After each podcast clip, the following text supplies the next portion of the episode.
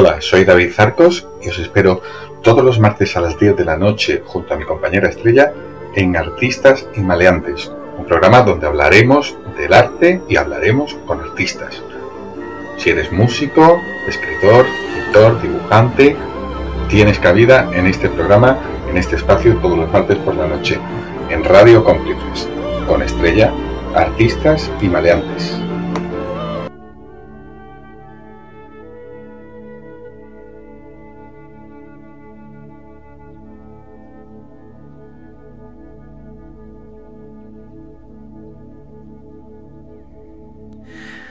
Buenos días, buenas tardes, buenas noches. Soy Fernando Rodríguez, estamos en el grupo Radio Cómplices. Son las 10 de la noche. Artistas y maleantes. Hoy es un día en el que el tema puede decir que viene repleto de artistas, pero con una mala onda que más bien diríamos que vamos a hablar de maleantes. O una buena onda. Vamos a ver qué es lo que nos cuenta David Arcos, y su compañera estrella. Hola David, buenas noches. Hola, buenas noches Fernando. Bueno, cuéntanos. Eh, pues nada, aquí estamos un, martes más. con las navidades encima. a ver, vamos a ver. Eh, vamos a ver, Estrella, Estrella, buenas noches. Ay, ¿me vais a ver? ¿Vais a venir a verme? Buenas noches. No queremos tener pesadillas y tampoco queremos que se adelante la temática del programa. A ver, David, eh, empieza a explicar de qué va hoy antes de que empiece a mutear a Estrella y empecemos la noche. No, si quieres la puedes putear antes, ¿eh? tampoco pasa nada. No, no, si putearme me puteáis ya todos los días, ¿eh? Ah, haber dicho putearme. Fíjate lo que cambia una letra, ¿eh? Una letra, una letra. No, lo que cambia la mente. Es mi mente, no es la letra. Bueno, antes de empezar, eh, antes de dejaros solitos, vamos a decir un saludo para todos los países que nos escuchan. Cogemos el mapa por la izquierda. Eh, bueno, voy a hacer una cosa que... A ver cómo se hace aquí. La cámara está desactivada. A ver, voy a poner la cámara para que lo vean Estrella y David. A ver, no, esto no es. Esto es que me están viendo a mí. ¿Cómo se da la vuelta a esto? Ah, a ver. A mí no me ponga la cámara que estoy en pijama, ¿eh? No, es, mi cámara para que veáis. Eh... ¿Dónde está? A ver, ¿cómo se da la vuelta a la cámara? Aquí, a la menos mal. Bueno, eh, no sé, pero venlo contando que estamos en la radio y no sabemos qué está haciendo. No, no, eh, por eso he dicho que lo vais a ver solo vosotros, que pone ahí eh, mapa de visitantes de hoy. Lo digo porque mucha gente se toma esto como si fuese eh, que me lo invento. Entonces, habéis visto ahí que pone mapa de hoy. Y ahora mismo estáis viendo el día. Ahí. Son las 15 del 14 de diciembre del 2021. Ahora alejo para que se vea. Y vamos a nombrar los países que están ahora mismo escuchando. Hawái, Alaska, Canadá, Estados Unidos, México. Voy a agrandar para ver los demás. Eh, Colombia, Venezuela, Argentina, España, Francia, Alemania, Inglaterra, Irlanda, Suecia, Rusia, Irán y China. Esos son los países que nos están escuchando ahora mismo. Y bueno, pues un saludo para todo el mundo y ya os dejo, David y Estrella. Era solamente eso, para que vierais que estaba en directo. Cuanto más oscuro, más gente está conectada, cuanto más claro significa menos gente, como podéis ver. Eh, hay colores oscuros, colores claros y sin mm. color. Pues nada, todo vuestro el programa. Pues nada, un, saludo a la gente de, todo el mundo, de, Canadá, de Alaska, de Australia.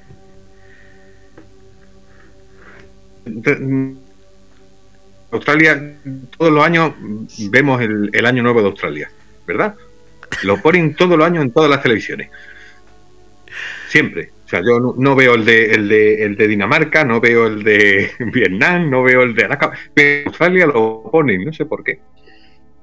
El de Australia es, está antes que el nuestro, ¿no? Claro. Eh, por eso, creo, creo que es nuestra.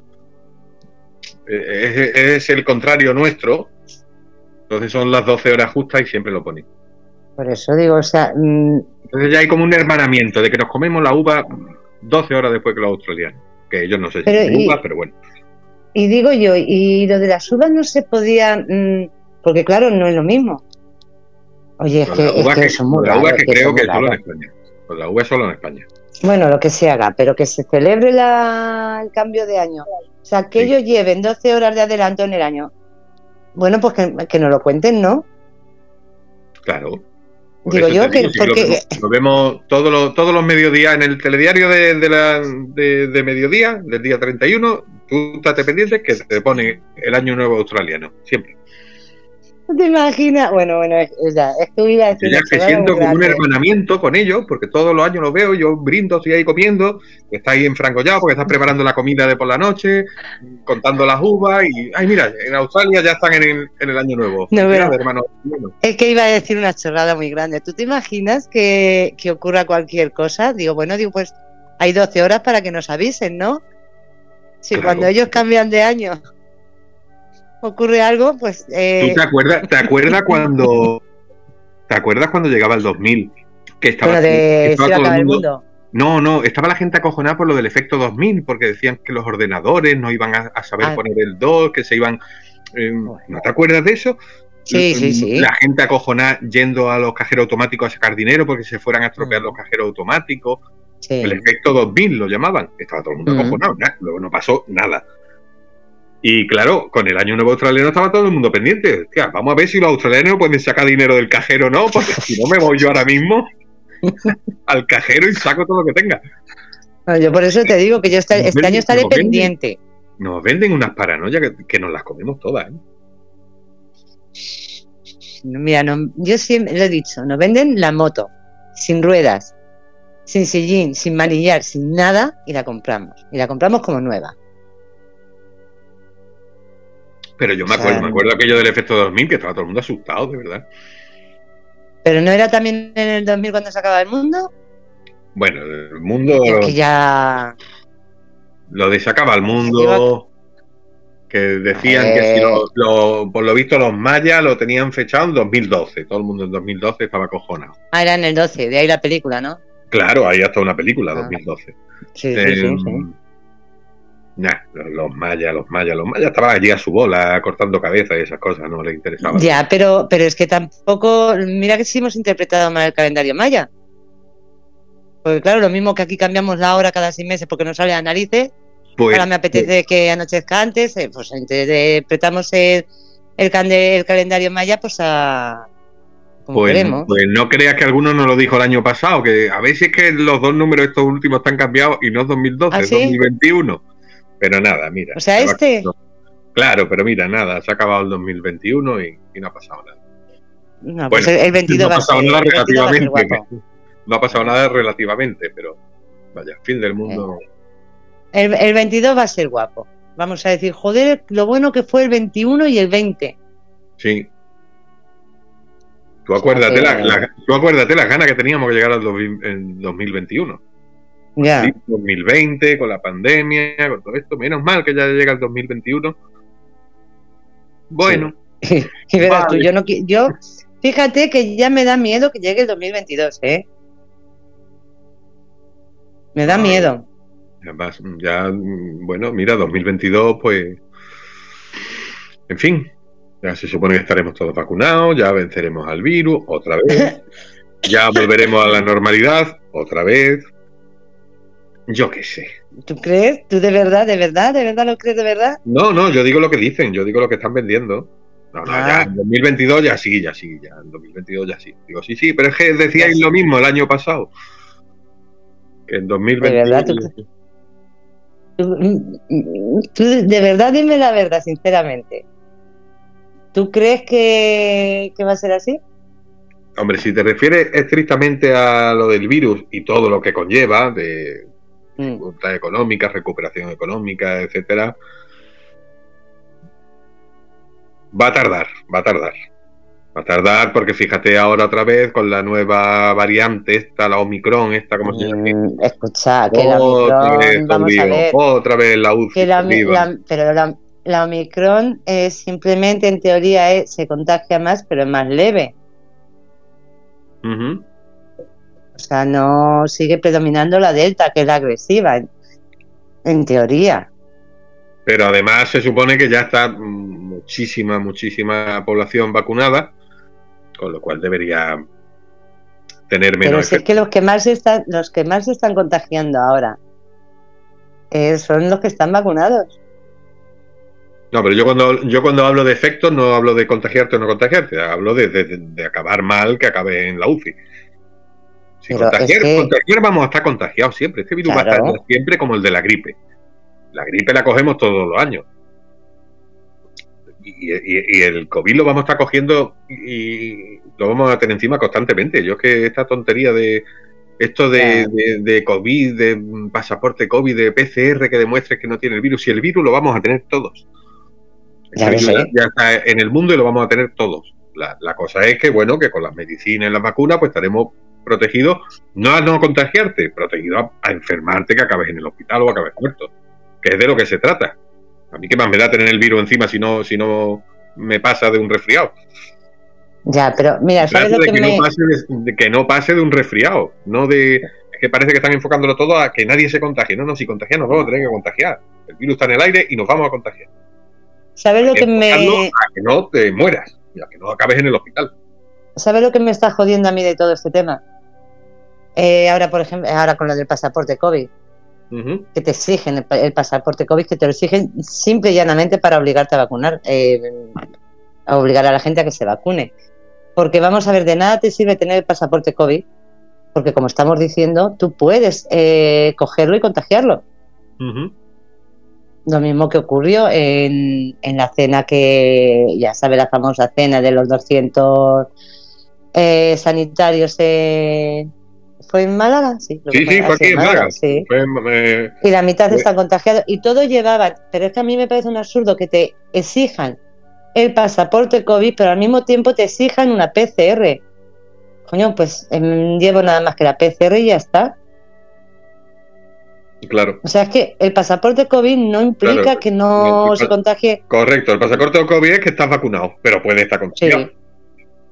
Exactamente, o sea que lo que ahora pretenden es ya no solo el pasaporte, sino una PCR. Pues joder, pues me hago la PCR y punto, ¿para qué quieres el pasaporte? La PCR demuestra que no tienes el virus encima en ese momento, ¿por qué tienes que estar vacunado? Exactamente. Mire, traigo, traigo mi PCR hecha de esta mañana, estoy limpio. Y además, fíjate. Pero no está usted vacunado. pero ¿qué más le da si estoy limpio? Si, si los 200 que hay aquí metidos con el, con el carnet, seguramente alguno está contagiado. Claro. Alguno está enfermo. Pues joder, el problema no soy yo, el problema es el, que lo tenga con, con, el carnet. O sea, es que no te exime una cosa de la otra. Hay cosas muy absurdas, como por ejemplo que te exijan el, el certificado COVID, el certificado de vacunación para entrar a mm. una discoteca, pero no te lo piden para entrar a un hospital. Ya sí.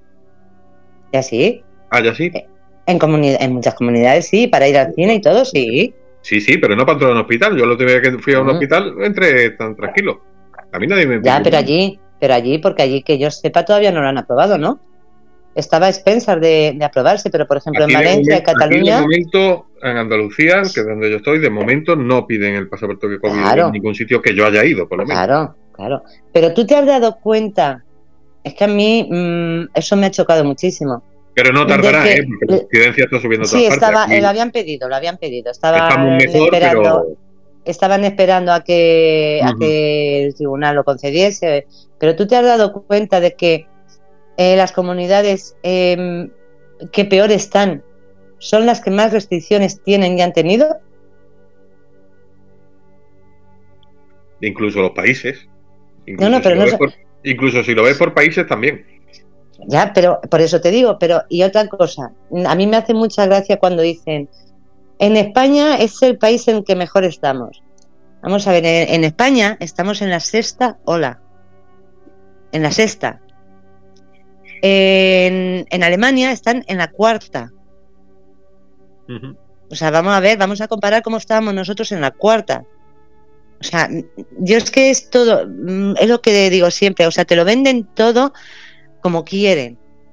O sea, te lo venden de una forma que, mm, que luego lo compra quien lo compra o la gente escucha. Es que volvemos a lo mismo, que escuchan lo que quieren escuchar. Vamos a ver, compara cómo estamos nosotros en la cuarta ola y cómo están ellos en la cuarta. A lo mejor no estamos tan distintos. Pero es que nosotros estamos ya en la sexta ola. O sea, yo creo que somos, el, no sé si seremos el único país o habrá alguno más, que estamos ya por la sexta. Máxime teniendo en cuenta que somos uno de los países con, con mayor tasa de vacunación. Estamos en el 90%. Claro, Con lo cual, mm, no, no, es que, no es que España es de los que está mejor, no es que España debería estar bien. Ya, no estamos ya. todos Exactamente, exactamente. O sea, antes con el 70% ya eh, habíamos alcanzado la inmunidad, luego con el 80%, ahora ni con el 90%. Y es que con el 99,9% tampoco la vamos a alcanzar. Porque lo que hemos dicho, este virus ha venido para quedarse. Claro. Y esta va a ser la nueva gripe.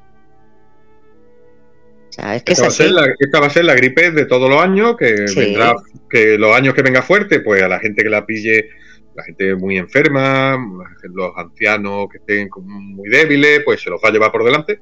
Ya. Como decíamos en el otro programa, la gripe ya se llevaba por, delan- por delante todo el invierno a dos mil y pico personas en España. sí. Bueno, ahora será el COVID. Sí, claro. Pero que bueno, que con la gripe no había restricciones, no había pasaportes, no había nada. Y se llevaba eh, por delante dos mil o tres mil todos los inviernos. Y ahora mira, yo no, yo no soy de la teoría esta de que con la vacuna están metiendo un chip. Lo pueden hacer si quieren o, y lo pueden hacer de muchas formas. O sea, meternos un chip, eh, vas al dentista y te lo pueden meter. O sea, que, que eso es una tontería. Yo, que puede ocurrir, no lo sé. O sea, tampoco te digo ni que sea verdad ni mentira, Pero pero, si, vamos. ya, si ya llevamos un chip en el DNI, El no, el chip lo llevamos ya, nos han, llevamos ya el chips en DNI ya lleva un chip. ¿Para qué Por quieres eso, por eso te digo que yo no, yo eso de que nos meten un chip con la vacuna, yo no, vamos, no, no lo veo. Es que puede ser, yo no lo discuto, pero vamos, que no lo veo. Pero que, que el con- que sí nos están, nos están controlando, pero ya no es con chip metido dentro, nos están controlando eh, con lo del carnet. O sea, mm, es un control. Yo de verdad que es que tengo, o sea, es que lo llevo diciendo tiempo, tengo la sensación de vivir no en una democracia, sino en una dictadura. Pero también te digo, si es que mm, yo es que por ahí tampoco lo compro mucho el argumento, porque es que controlado ya nos tenían. Tienen Sí, nuestras tarjetas, tienen nuestras contraseñas, tienen nuestros Sí. teléfonos móviles, tienen. sí, sí, no, sí, sí, ¿Necesitaban nos tenernos tiene. más controlados todavía?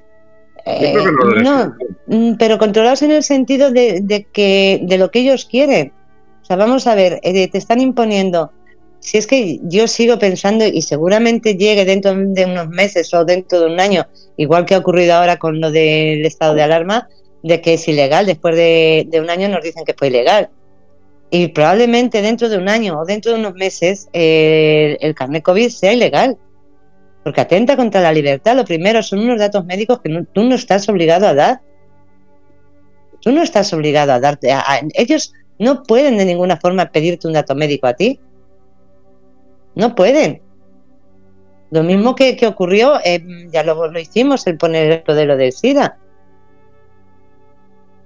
O sea, mm, tú vas a un hospital y cuando te van a pinchar, tú exiges, o ellos no te exigen el saber si, si tú tienes, si, si lo tienes o no.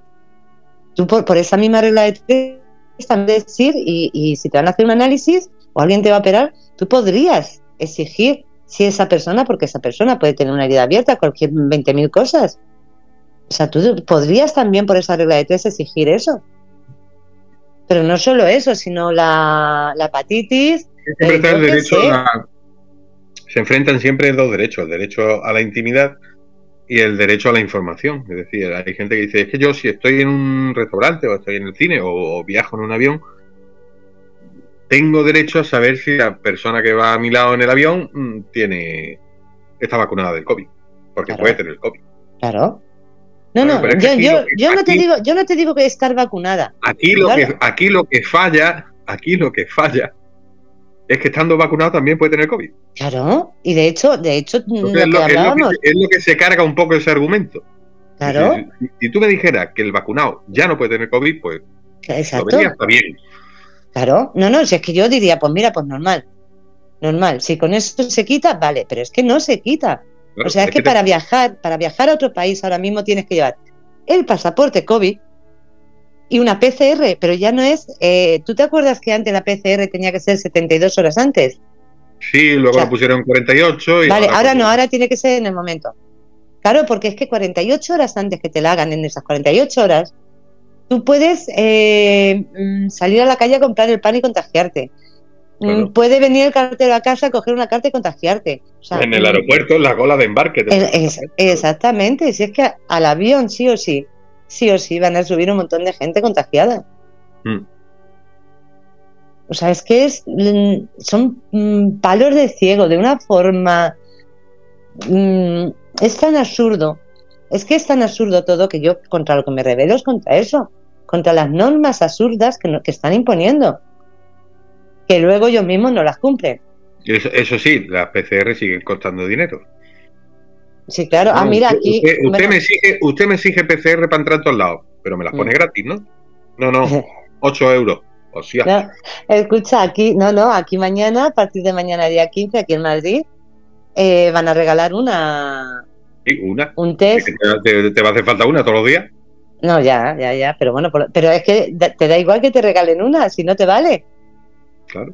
O sea, yo el otro día que estuve viendo, porque además salió un reportaje de cómo se hacían, se, se hacían, se analizaban en las muestras que llegaban, y yo me quedé, dije, digo, perdona, digo, si lo que hacen en el laboratorio es la muestra que le llega a analizarlo en un test como el que te venden en la farmacia. O sea, es que es así, ponen la gota o bien de sangre o bien de lo del bastoncito, luego le echan el, el líquido y, da, y si da una raya o da dos, dependiendo, estás contagiado, tienes anticuerpos o, no lo tienes. Digo, es el mismo test que te venden en la farmacia. Pero claro, si tú compras el test en la farmacia y te lo hacen, no te vale. O sea, si tú lo haces, te lo haces tú mismo, no te vale. Pero si te lo hacen ellos, sí. Digo, no me toque, mm, con perdón, no me toque las narices. ¿Qué me estás contando? Porque todavía me dices que en el laboratorio es otra cosa distinta, que te lo analizan de otra forma y dices, vale, vale. Pero coño, no me estés vendiendo en la farmacia a 7 euros o a 6 o a 10 un test que no me vale para nada. O sea, no me vale na- para nada, nada más que para si me da positivo, coger, irme al hospital y decir, oiga, que creo que soy positivo, que el test me ha dado positivo, que puede ser que sí o puede ser que no. Mm. O sea, simplemente te sirve para eso. Digo, con lo cual digo, no. Yo tengo, ya te digo, ya te lo dije en otros programas, yo tengo muchas ganas de que lleguemos al 100% de vacunados. A ver qué pasa. No vamos a llegar, David. No vamos a llegar nunca. Sí, hombre, si, si fa- No, si falta... al 100% no se puede llegar nunca, David. Hay muchísima gente que no se va a vacunar aunque se lo impongan. No, yo, yo creo que al final lo- sí se llega. No, Pero ya te digo, pero tengo, 100% no. tengo, tengo, tengo curiosidad por ver qué pasa cuando lleguemos al 100%. Digo, venga, ya Pues estamos ya, te, todos ya te lo digo yo, no, no, seguirán mm, saliendo variantes y seguirán vacunando contra, contra otras variantes. ¿Y tú te crees que ahora mucha gente que no se quería vacunar antes se va a vacunar ahora que han sacado ya la pastillita? Pfizer precisamente, joder, qué casualidad. ¿Ha sacado ya un fármaco para, para la enfermedad? A todo, esto la vacuna, la- a todo esto la vacuna española no ha salido todavía. Cuando salga ya no hace falta. Todavía, Sí, sí que ¿para vamos, qué? Sí, es que Pero vamos. escucha, Que Juanes, eh, es Juanes, me parece, algo así, ¿no? ¿quién? Me parece que sí. Eh, mm, Juanes, mí, no, el eh, cantante. la- no, es que se llama igual. eh, Ah. El apellido creo que es igual. Sí, sí, sí, porque es que, es que para acordarme, sí, para acordarme dije, digo, coño, digo, me acuerdo de Juanes, del cantante. Sí, si no es Juanes, es, eh, yo creo que sí, pero mm, si no. Bueno, eh, pues eh, la vacuna que ha sacado, que es la española, Ujú. sí sirve para, sí sirve para la nueva variante. Sí, sí, dicen que es muy Pero- buena, pero el, el caso es que cuando salga ya está vacunado todo el mundo. Bueno, Eh, cuando salga se la van a... eh, es que yo creo que no la sacan porque hay más intereses fuera, trayéndolas de fuera. Hay más, inter- más intereses. Mm, se queda más dinero por el camino trayéndola de fuera y muchísimo dinero se va a quedar cuando esta la quieran comprar en otros países. Sí, eso es lo que pensado yo, esto funciona por países, dinero. porque cuando, cuando Sí. salga aquí estamos todos vacunados. Sí, no, no, que vas a estar vacunado, leches, y cuando te pongan la tercera te van a pedir ya, a los dos días te van a pedir la cuarta. Vamos a ver si la vacuna pierde inmunidad en unos meses. Vamos, pierde eficacia. No sé cómo van cambiando, chicas, cómo van cambiando el argumento por meses. Mira, esto- Eh, se estaba poniendo la tercera dosis a los mayores de 59, me parece que era, sí. Bueno, pues anda, eh, Galicia ha cogido y ha dicho, no, yo ya la pongo ya a los de, de 50 a 59. O sea, porque ya, sí, porque me da a mí la gana. ya, ya mismo nos toca, la tercera. Bueno, a ti la primera, a mí la tercera. Yo, mira, y viendo cómo está mi hija, que le pusieron la tercera hace cuatro días, y, cada vez que le ponen, cada vez que le ponen una, cada vez va peor. Porque además es que lo ha pasado y sigue con fiebre, la sila inflamada, los ganglios de la sila inflamados que no podía ni mover el brazo, con fiebre, dolor de cabeza, eh, se ha hecho unos zorros. Ha hecho unos zorros. Y en, mi, pueblo, hoy hablando con mi madre, digo, yo ya no digo nada. Un día, si uno no, se muere uno por, por un ictus. Allí ya están con la, de la tercera dosis todo el mundo, por lo menos los mayores. Digo, yo me callo, yo no digo nada. Yo no quiero decir nada, o sea, cada uno que saque sus conclusiones y Pues ahora empiezan con los niños. mm, Los van- además los van a, a Mejor- vacunar en el colegio. es que mm, me- mira, ya estoy cabreada con lo de con lo que está pasando en Cataluña y yo lo siento. Eh, yo conozco, conozco a mucha gente, por suerte, por desgracia, no por nada, sino porque ya sabéis que yo no tengo ningún problema en decir si estoy o no vacunada. Cuando sí hay mucha gente que va diciendo que sí por temor a, a lo que digan o... Entonces cada vez estoy descubriendo muchísima más gente que está sin vacunar. Y muchísima gente que no quiere vacunar a sus hijos. Por miedo o por lo que sea. Yo no les pregunto. Cada uno es libre de hacerlo por lo que quiera. Pero claro, hay un problema. Eh, lo van a hacer, en muchos sitios lo van a hacer en los colegios. ¿Qué ocurre cuando lo hacen en los colegios? Que obligan de alguna forma a los padres a que vacunen a sus hijos, o si no, mm, va a ocurrir como ha ocurrido con el niño de, de Cataluña. O sea, que van a señalar, ellos mismos están provocando un bullying, un. Sí, porque el por visto método es que mandarán, el método es que mandarán a la casa un documento que los padres tienen que firmar y dar el consentimiento. Evidentemente no pueden vacunar a los niños sin el consentimiento de los padres. Pero claro, es lo que tú dices, sabrán quién ha dado el consentimiento y que no, qué niños pueden vacunar y a qué niños no, no los padres Claro. no, no quieren que vacunen y Claro. claro, pues, ya pueden quedar señalados, claro. Exactamente, es que estigmatizan a, a- a ese niño que no se vacune. Con lo cual es una forma de presión, a mí me parece patético totalmente lo que se está haciendo. O sea, luego que si los derechos de los niños, que si, que si el bullying contra el bullying, que si tal, que si cual. Joder, si lo estáis fomentando, vosotros estáis fomentando el que aparten a un niño, estáis fomentando el odio entre las personas. Que leche, eh, mm, es decir, mm, perdona, es que los padres tienen derecho a, a tener miedo de vacunar a sus hijos. Tienen derecho, lo mismo que no se está diciendo donde se, donde está vacunado ya niños es en Estados Unidos. Mm, Yo es que me mm, es que no, no sé, me jode mucho Sí, decirlo. con los niños, con los niños hay que, hay que ser especialmente delicados. Ya, pero, pero mm, Señalarlos de cualquier manera es muy... No, pero tú, eh, ¿tú has oído algo de que haya ocurrido algo con algún niño a raíz de las vacunas?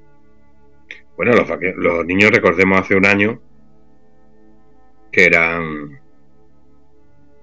eran como inmunes, vaya, no, no se podían contagiar, no podían... Sí. Los niños no había ningún peligro y ahora hay que vacunarlos sí o sí. Ya, pero tú has oído de que de efectos en algún niño de los vacunados. No, no has oído nada, ¿no? No, no. Entonces me callo, yo me callo.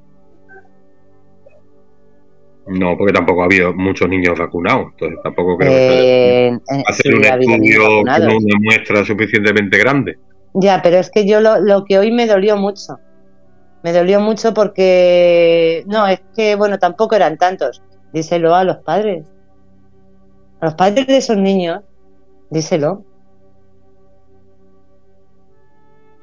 O sea, mm, es que es información que son informaciones que se callan. O sea, se calla mucha información Porque claro, mm, seguramente a mucha gente se lo pensaría. ¿Pero de qué? ¿De, ¿Has escuchado de niños que se hayan puesto malos con la vacuna o algo? No, los niños que han fallecido con, lo- con la vacuna. Que es lógico, y lo mismo que han fallecido mayores. Pero vamos a ver, di la verdad. Si es que el problema de todo esto es cuando mientes, cuando no dices la verdad. Entonces, claro, que digan que bueno, que son pocos. Coño, a mí me dicen eso y yo digo, mm, perdona, eh, eh, eh, los padres de esos niños a lo mejor no, no opinan igual. Sí, claro, te pone en plan, vale, sí, son pocos, pero ¿y si le toca al mío? Claro, claro, es que es así. Pero vaya, no, no, no he visto yo ningún... Pues sí. Sí, lo que pasa que, fíjate, yo solamente lo he oído, además en, en televisión, y un experto que o se le escapó, o lo dijo. Como tampoco te puedes fiar de nada de lo que oyes, porque oyes una cosa, te dicen, no, eso no es verdad, oyes la contraria, eso no, eso no es verdad, digo, coño, una de las dos. No, no, no, ser. vamos a ver que era uno de estos que están metidos en lo de las vacunas, o sea, no te estoy hablando de que lo haya visto en internet, o digo, no digo porque ya es que ni me meto en internet, o sea, no, fue en televisión, en un programa, y fue uno de estos que está, un virólogo de estos que está dentro de, lo de las vacunas. O sea, no era un mindungui ni era una persona que salió ahí porque sí, no, no, y lo dijo, sabido que sí, que, que bueno, pero que, que no eran tantos no, no dijo las cifras, pero no eran tantos, a mí me dice, ¿a quién se lo está diciendo? O sea, como diciendo, no, no, tranquilo, no pasa nada. Mm, perdona, Bueno. pero no lo sé. Veremos a ver por dónde, ¿Por por dónde dónde sigue la cosa. No lo sé, pero bueno. A ver, que no íbamos a hablar de esto, ¿no? No, bueno, Vale, esto lo íbamos. Ah, vale, pues ahora a ver qué hablo yo el jueves. esta, esta era la, la intro. La intro. No, la actualidad, la actualidad que manda, y bueno, y la actualidad, por desgracia, ahora mismo sigue siendo el virus. El virus, que ya tenemos la Navidad encima. Que has decorado ya la casa, has puesto el arbolito, has puesto el No, Belén, este año no. Este Ni año, nada, no. lo siento, ni Belén, ni... ni el caganet, ni nada. No, no. Ni Belén, ni arbolito, ni, ni las pegatinas que ponía siempre, era la primera que ponía las pegatinas en la puerta de la calle, o Papá Noel y todo eso, y este año en mi casa no parece Navidad. Pero porque, no, tiene- porque no eh, tiene niños pequeños. Yo, como tengo niños pequeños, pues tengo que No. decorar sí o sí. Cualquiera les Hombre, dice a la pero- gente no el arbolito. Ya, ya, pero yo decoraba, yo el año pasado lo decoré. O sea, incluso con los, teniendo los gatos que dije, verás tú digo la que me van a liar aquí con las bolas, porque yo lo llenaba todo. Tengo un montón de bolas de distintos colores, llenaba todo jarrones y todo con, con bolas de colores y con espumillón y, y, y bueno, y pero este año pues no, tengo que reconocer que no, no es un año alegre, no son unas navidades alegres, no... Bueno, siempre hay que buscarle... Fíjate, dentro de que no son unas navidades alegres ni tenga ánimos de... No me gusta la Navidad, sinceramente, pero bueno, sí tengo que decir una cosa, eh, tengo que dar gracias y creo que siempre, por muy mal que vayan las cosas, siempre tenemos algo que, que agradecer. Y bueno, pues yo las voy a pasar en mi casa tranquilamente, pero con mis dos hijos. Entonces, dentro de que no me gusten, dentro de que no sea algo que mm, voy a estar, no serán unas cenas. Sí, ¿por qué no? ¿Por qué no son unas cenas? Aunque sean huevos con patatas. Lo hablamos el otro día, aunque sean huevos con patatas y gulas, son unas cenas. Son unas cenas, tenemos para cenar, vamos a tener para cenar Claro. y, y voy a estar con las personas que más quiero. O sea, entonces sí, porque ¿por qué me voy a quejar? Claro, no, Yo cuando me preguntan todos los años digo lo mismo. Cuando me preguntan, ¿y por qué celebras la Navidad? Digo, porque la estoy viviendo. sí, sí, sí, el, sí, el año que ya no la viva, ese año no la celebro. sí. El año que viene, si estoy viva, la celebraré seguramente en otro sitio, pero si Dios quiere, digo, porque será lo, lo más importante, el sitio me va a importar tres narices. Eh, mm, estaré, si Dios quiere y no pasa nada, estaré con mis hijos también. Entonces, en, en un sitio distinto, pues bueno, pues eh, mm, vida nueva, año nuevo, vida nueva, eh, pero con mis hijos. con mis hijos. No, para mí es lo mejor, aunque sea debajo de un puente, mm, la celebro con ellos. O sea, no. Mientras los tenga ellos, lo demás en el resto de del mundo me, me da igual. Mientras estén ellos, estén bien, mm, lo demás, los problemas sí se pueden soportar. Se pueden llevar, se pueden soportar. Mm. Pues. Y tú ya tienes lo. Bueno, eh, ah, eh. Bueno, claro que los niños no escuchan. No, ya. Los niños no escuchan. Por eso. Eh, Los mm, da- eh, sí, eh, ya se encarga ya los regalos a, a Papá Noel o los Reyes Magos. O, ¿Eres de las Los dos tengo, cosas los o de una? Los tengo, los tengo apartados. Ah. Soy más. eh, aquí somos más de, de Reyes Magos. Ah, sí. En Papá Noel, pues le, le dejo un detallito, algo pequeño, pero el regalo gordo, el que ellos quieren, el que han pedido, es el Reyes. Es- Yo, sin embargo, lo hacía no por nada, no por una cosa o por otra. Yo siempre lo he hecho al contrario. Siempre ha sido Papá Noel lo más, lo más gordo. Más que nada, pues lo que yo creo que como mucha gente hace, para que tengan todas las vacaciones para poder disfrutar Mm. de, Mm. de ellos. Y luego en Reyes, pues bueno, pues sí, eh, también algún juguete y demás. Pero lo más siempre ha sido en, en Papá Noel. Siempre. Vamos, y de hecho yo creo que ahora también sigue Yo siendo así, aunque son mayores. seguramente cuando sean más mayores lo haré así. Ahora mismo, como Coño, da igual, si luego de ahora mismo, como da igual, porque los juguetes les duran dos días, pues en Reyes está bien.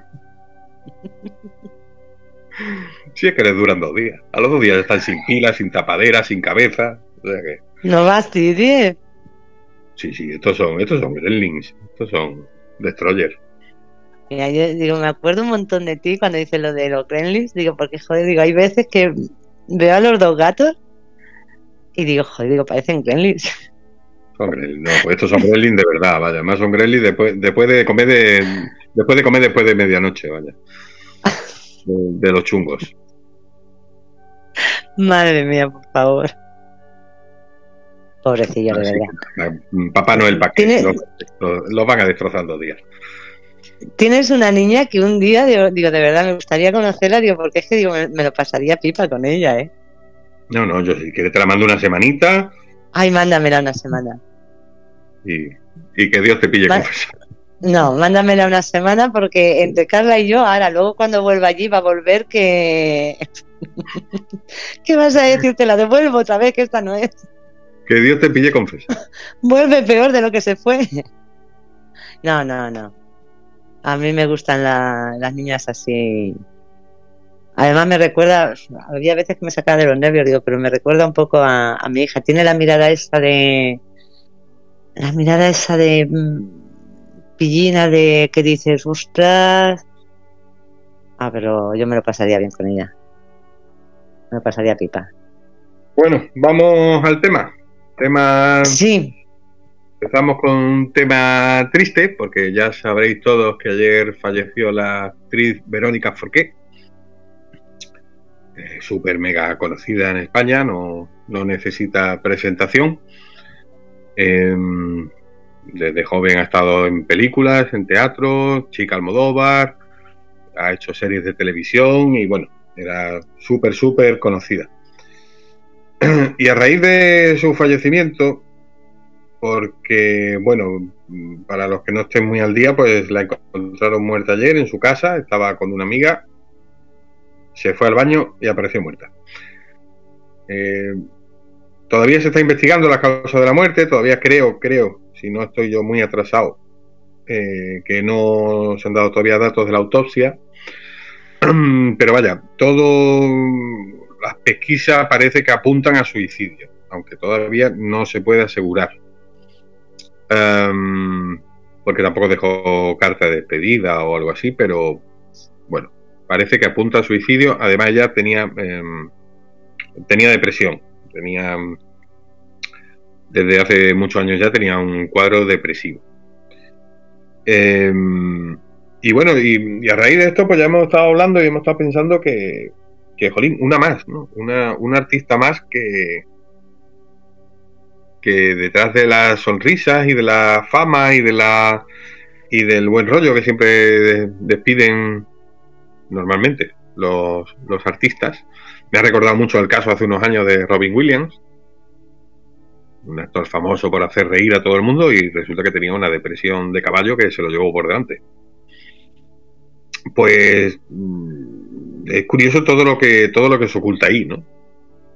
El caso de Verónica Forqué es especialmente llamativo porque ha estado hace muy poco en el concurso este de, cocina de la tele, Masterchef, sí. que lo conocéis todos. Mm. Y fue muy polémica precisamente por su comportamiento, ¿no? tenía un comportamiento muy, muy raro, muy estrambótico, unas salidas de tono muy raras, un humor muy cambiante, lo cual ya mm, mm, parecía indicar que, no está bien, pero vaya, tampoco era un misterio porque ella lo, contaba, que ella tenía depresión, que había tenido depresión y tal. Mm, es muy curioso porque una vez más las redes sociales son un baremo de cómo pensamos, cómo actuamos y cómo hablamos y cómo, sobre todo, cómo juzgamos a la ligera a la gente. Porque durante este durante este periplo de ella en el concurso este de la tele, que ya te digo que era la era la más polémica del concurso por, por su comportamiento, pues se la, se machacó mucho en redes sociales. Hoy todo lo que desde ayer son pésames y es tristeza y hoy qué pena, qué pena que se ha muerto Verónica Forqué, estos mismos hace dos días estaban diciendo que loca está Verónica Forqué. Lo he, lo he estado escuchando, fíjate, yo no, no lo sabía, no sabía que había estado en el programa. Lo he escuchado a raíz de lo que ha ocurrido, que lo había tenido que dejar, que dijo que no podía más, que psicológicamente estaba rota y que no podía más. Y hoy sí han estado poniendo todo lo que se puso en las redes de y está loca y está vieja y no sé qué. Y, la verdad es que mm, a mí todo esto me lleva muchas veces. Es un. Y tú sabes qué ha ocurrido, no voy a decir con quién, digo, porque hace poco lo dijo ella misma. Eh, tú pones una estatua de. Mm, no sé, griega, eh, de un tío. Una estatua y te lo censuran. O sea, y, te cierran la. Pero si permite todo, todo esto, o sea, te censuran una imagen, una imagen de una mujer, por ejemplo, enseñando un pecho operado de cáncer, por ejemplo, o algo así, o, enseñando. Yo ahora mismo, si quiero salir a hacer una foto desnuda, me la hago y, y la pongo porque me salen narices. O sea, y eso te lo censuran y te lo quitan pero sin embargo dejan que en las redes se pueda, se pueda decir todo esto y no pasa nada. y, sobre todo es el reflejo de eso, ¿no? El reflejo que tenemos de la manía de, de juzgar a la gente a la ligera sin saber. Hay una frase que a mí me gusta mucho de, Sócrates que, dice exactamente eso. Eh, dice, cada persona que ves está librando una batalla de la que tú no sabes nada. Sí. Entonces no la juzgues a la ligera. Porque tenemos, tenemos esa manía de juzgar muy a la ligera. Pero lo, lo, lo, lo, hacemos constantemente y lo vamos a volver a hacer. Ahora, se, ha muerto Verónica Forqué, pero eh, llevamos meses riéndonos de Miguel Bosé. Que zumbata Miguel Bosé, Miguel Bosé está de la puta cabeza, menudo chalao. Cuando se muera diremos qué pena, Miguel Bosé. Mira, ¿sabes quién? Que yo no, no lo sabía, no me, no me había enterado. Eh, mm, Ángel, eh, si no me equivoco en el apellido, es Ángel Martín. Sí, sí. Bueno, pues lo vi. Eh, ha sacado un libro ahora. el mes pasado. Sí, mm. pues estaba en, en, una entrevista que le hicieron y, yo no sabía lo que le había ocurrido. Y es lo que y es igual lo que dices tú, es una persona que es un humorista, que está siempre, estaba siempre riendo y, haciendo reír a la gente. Y lo que menos te puedes quizá imaginar es que esa persona tenga un problema. Y es que ese es el problema. Mm, lo que no nos damos cuenta es que hay, hay gente, hay gente que está siempre siempre riendo o siempre intentando guardarse, se guarda las cosas porque le gusta, le gusta ver feliz a los que están a su alrededor. Y entonces está, todo el mundo está acostumbrado a, a verlo bien, a verlo de risas. Eh, y lo que no saben es, eh, como se suele decir, que la procesión va por dentro. A mí, yo hay veces que, incluso por las redes, eh, yo pongo cosas que, o pongo, y vosotros lo sabéis, que pongo a lo mejor bailando y demás. Y luego quizá hablo con, la gente y, me dicen, ah, pues yo pensaba que estabas bien, que, que estabas feliz, que todo te iba de puta madre y tal. Ah, no sabía que tenías ese problema o ese otro. Ya digo, pero es que yo no voy a poner, mm, por ejemplo, en mi estado voy a decir, mm, hoy me ha pasado esto y me encuentro mal, hoy hoy estoy de bajón por esto. Yo no lo pongo en las redes. pero, te digo una cosa, pero te digo una cosa, hay mucha gente que sí lo pone. Ya, pero es que. Hay mucha gente que, sí lo pone y, gente que. Y no hacen caso. No, hacen caso porque... no, solo no hacen caso, hay gente hasta que lo pone en duda, está lo que quiere llamar la atención, ya, lo que quiere dar penita, o gente mm, Pues eh, quizá por eso. lees, cosas, tan increíbles como gente que te dice que tiene depresión y dice, hombre, pues la depresión es. Anímate. Es que no, que la depresión no es estar triste. No. La depresión es una enfermedad y hay que tratarla como una enfermedad. La depresión te puede venir, vamos a ver, una enfermedad, ¿cómo te lo diría yo? es que hay muchas formas de depresión hay muchas formas de depresión en el sentido de que mm, ver, es que esto es mm, esto es difícil y complicado. Es una enfermedad, hay que tratarla como una enfermedad. Lo que tú no puedes decirle a alguien que tiene depresión, hombre, pues anímate. Yo, yo, yo he llegado a leer gente en redes sociales decir que nada, que eh, si tienes depresión, pues sal, haz cosas, actívate, pero tú no entiendes que la depresión que no te deja salir de la cama. No. Por eso, por eso te digo. Que tú digas, venga, sí, anímate. No, no, Eso, eso es estar triste, es otra cosa. Efectivamente, lo que, lo que dices tú, hay veces, y depende del grado de, depresión. O sea, depende de. y del por qué te venga. Es que una depresión no es decir, bueno, es que tienes una enfermedad como tienes un catarro, tienes. No. Es, un, es una acumulación de problemas, es una acumulación de muchas cosas, de incluso de autoestima, de de cosas que te van ocurriendo, que te ocurren. Y, eso lo vas acumulando, lo vas acumulando y eso te lleva, te puede llevar a una depresión. Pero mm, por eso te digo que, que enfermedad, mm, hay depresiones, hay personas que, que sí tienen una depresión mm, en un grado muy alto y sí es ya como una enfermedad eh, medicada y toda la leche, y hay otras personas que tienen, quizá por unos problemas que tengan o por una vida que lleven, esa depresión un psicólogo puede ayudar, sin necesidad de medicación. En, todos los casos, eh, en todos los casos lo que hay que hacer es buscar ayuda profesional. Ayuda. No, no, no, si es que eso es así. Sea, una depresión que te ha venido, sea una depresión que te ha venido por un, un problema muy grave, sí. O, la gente que tiene depresión porque la tiene como enfermedad, sin tener problemas. Hay gente que tiene depresión y no tiene ningún problema.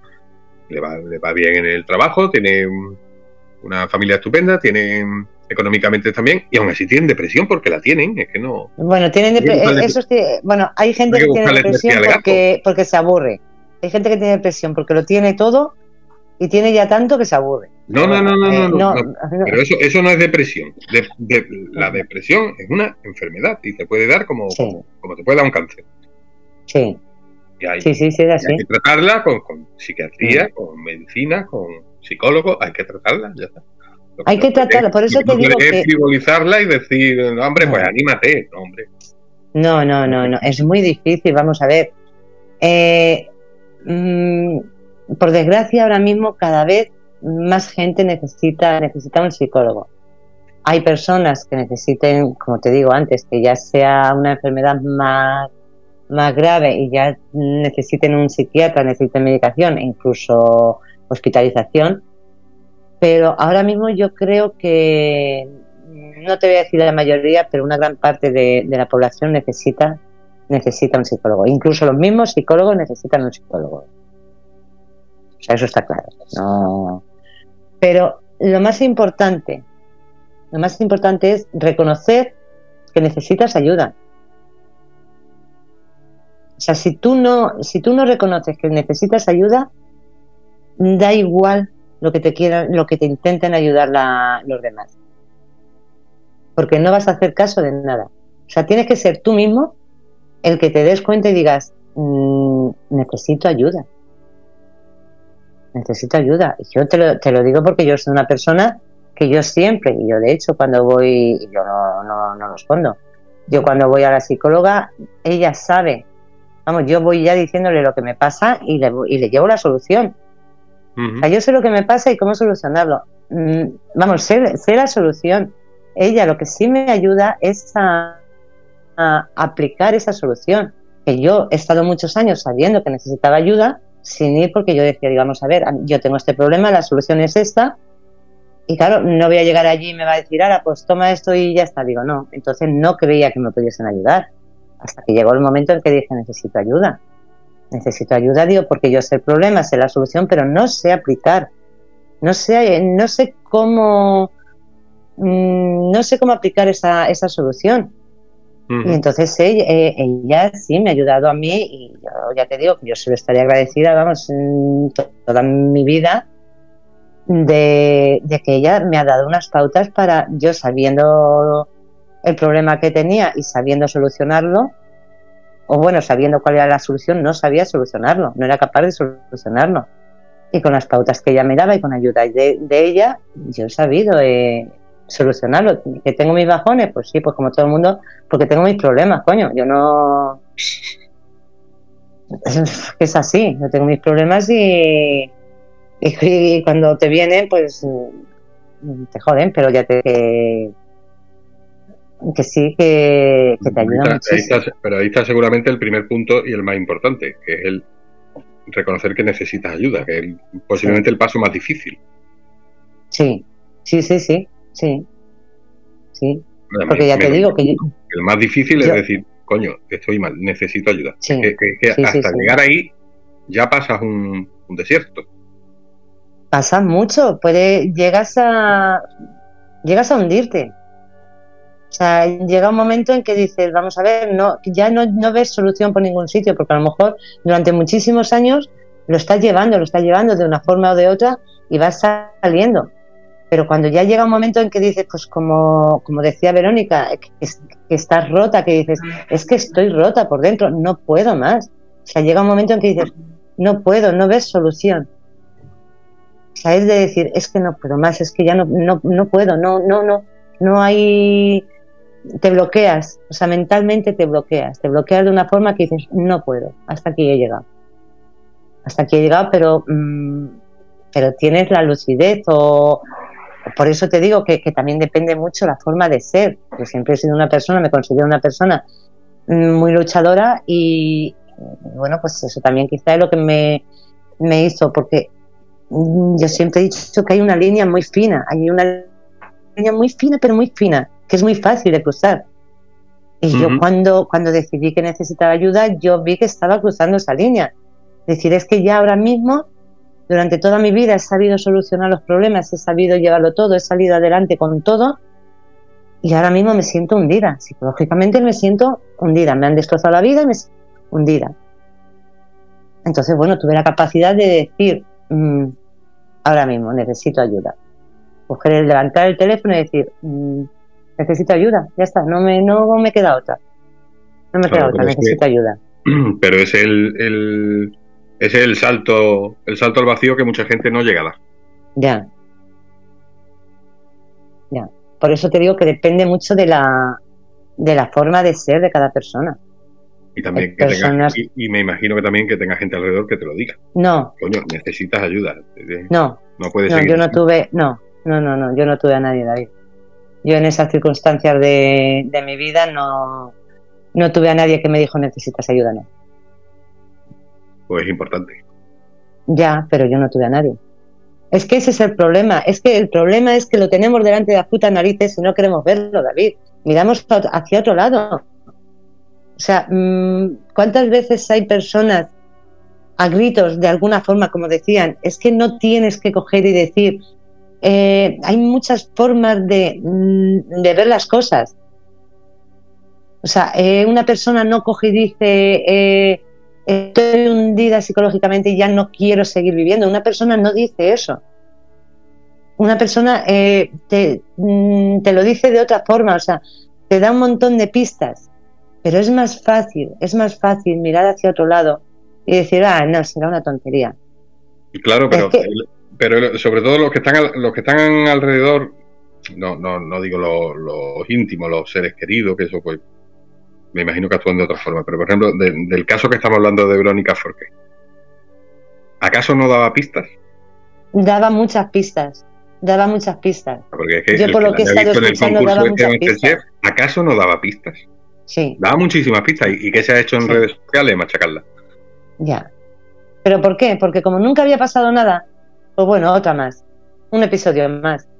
Un episodio más. Lo que, no se da, la, lo que la gente no se da cuenta es de que un episodio y otro episodio y otro episodio es como, como el vaso lleno de agua. O sea, mmm, hay episodios quizás muy gordos que van llenando el vaso de agua. Y luego el episodio más chiquitito, más chiquitito, que es ya la gota, o sea, es que no se necesita un episodio ya gordo para. Es quizá uno chiquitito, es lo que desborda el vaso y lo que lo manda todo toma por saco. O sea, es que es. Eh, mm, mm, no sé, es como el ver una persona tirada en la calle eh, pidiendo y, y el decir, pues que está ahí que no tiene para comer, está ahí que no tiene ni para vestirse, que le dé el que venga detrás. O sea, mm, yo no voy a darle un euro o 50 céntimos. Ah, que le dé otro. O sea, es, es ahora mismo es la puñetera realidad, es lo que estamos viviendo en este, bueno, en este me imagino que, en todo el mundo, no lo sé, pero yo hablo de, de lo que conozco de aquí. Es lo que, lo que vivimos, o sea, lo que decimos siempre, mientras yo esté bien, el de al lado que le den por saco. O sea, no pensamos que, nos puede pasar a nosotros en algún momento. No, y lo peor es que no, lo peor es que no queremos verlo en el que tenemos enfrente. Ya, ya. Es que miramos para otro lado, David. Es eh, vamos a lo fácil, porque mm, el ver, por ejemplo, en una persona, en un familiar, el ver que está mal, es decir, joder, eh, hay que ayudarle, hay que... No, es más, fácil coger y decir, no, va, pues será una cosa pasajera y seguir con tu vida. Es que creo que nos hemos vuelto, nos hemos vuelto egoístas, nos hemos vuelto, hemos perdido la empatía. No, no nos ponemos, no queremos ponernos en, en el lugar de los demás. Eh, yo te lo digo que, hablo, por desgracia, hablo desde, desde, la experiencia, desde la experiencia. Es más fácil. yo mi vida la conoce muy poquita gente, por no decir nadie. Porque mm, quien me rodea están acostumbrados a verme reír, a verme siempre bien y decir, ah, joder, pues. Es lo que, suele, pasar, es lo que suele pasar con, los artistas y los maleantes en este caso. Mm, sí, sí, que estamos siempre riendo, pero ¿por qué? Porque a mí me gusta ver a la gente, me gusta estar rodeado, vamos, me gusta ver a la gente feliz, pero sin embargo yo luego soy una persona que escucho, escucho a la gente, o sea, la gente tiene un problema, yo me, mm, podría escribir muchos libros de la vida de, de mucha gente, porque por el motivo que sea, no sé por qué, hay muchísima gente que me cuenta su vida, que acaba contándome su vida, sin yo preguntar, porque yo no le pregunto nunca nada a nadie. O sea, yo no, una persona, no soy una persona que vaya diciendo, ya a ti que te pasa y a ti esto, no.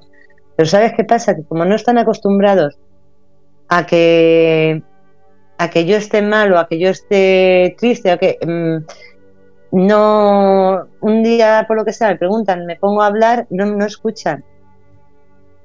O sea, yo estoy acostumbrada a que no me escuchen. Es triste.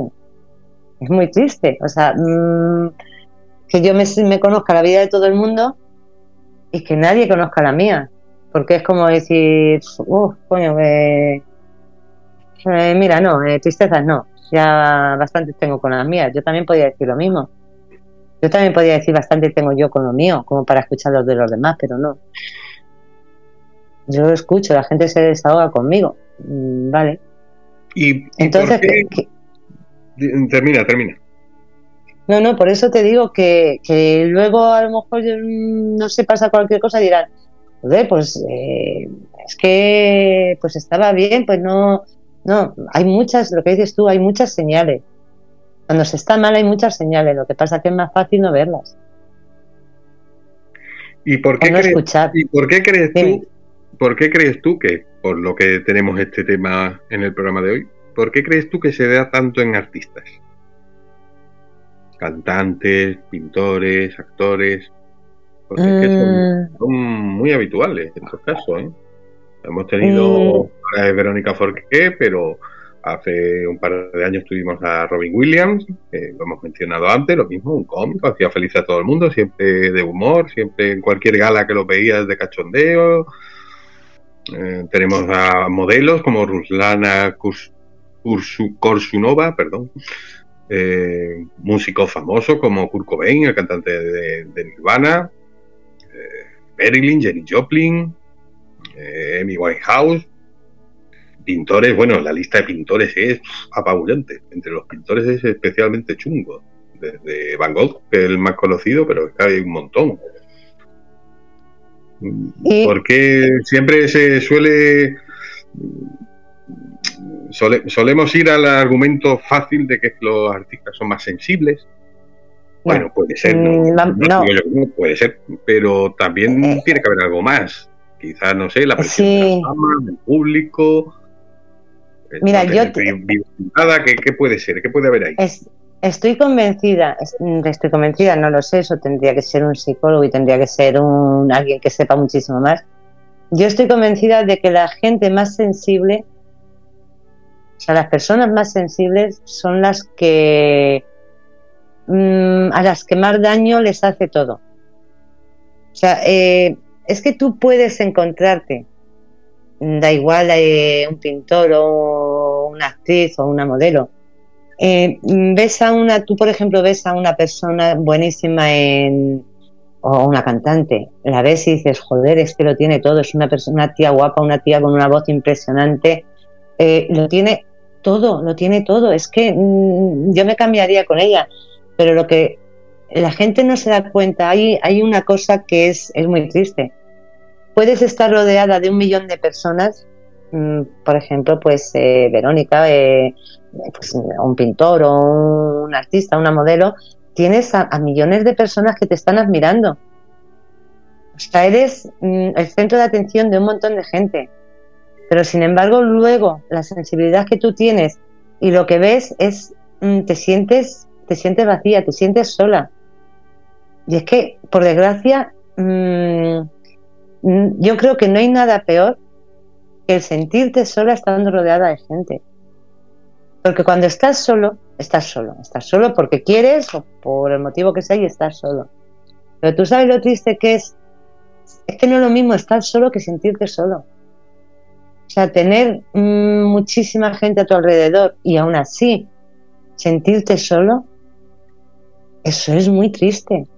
Es muy triste el que, pues lo que te decía antes, que quizá todas estas personas eran personas admiradas, personas eh, mm, que, quería mucha gente, pues como eh, artistas, eh, en teoría amigos, pero mm, yo creo, creo que quizá poca gente las conocía realmente como eran. O sea, que lo único que, veían en, estas personas eran mm, lo que eran mm, de cara a, la galería, lo que eran mm, de cuerpo hacia afuera. O sea, su exterior. Muy buena actriz, muy buen pintor, muy buena modelo, muy buena cantante, pero yo creo que nadie, que nadie eh, profundizó nunca jamás en, su interior. que quizá nadie los quiso, quiso conocer realmente como eran. Y eso en una persona con en una persona sensible, en una persona con una no sensible de, de débil, porque no se tiene por qué ser débil, mm, se puede ser una persona muy fuerte, pero hay personas con una sensibilidad muy especial, muy especial hacia los demás. Eh, entonces eso, eso duele. Yo siempre, siempre he dicho que yo prefiero enfadarme con alguien que, decepcionar, eh, que decepcionarme. El enfado se pasa, la decepción no.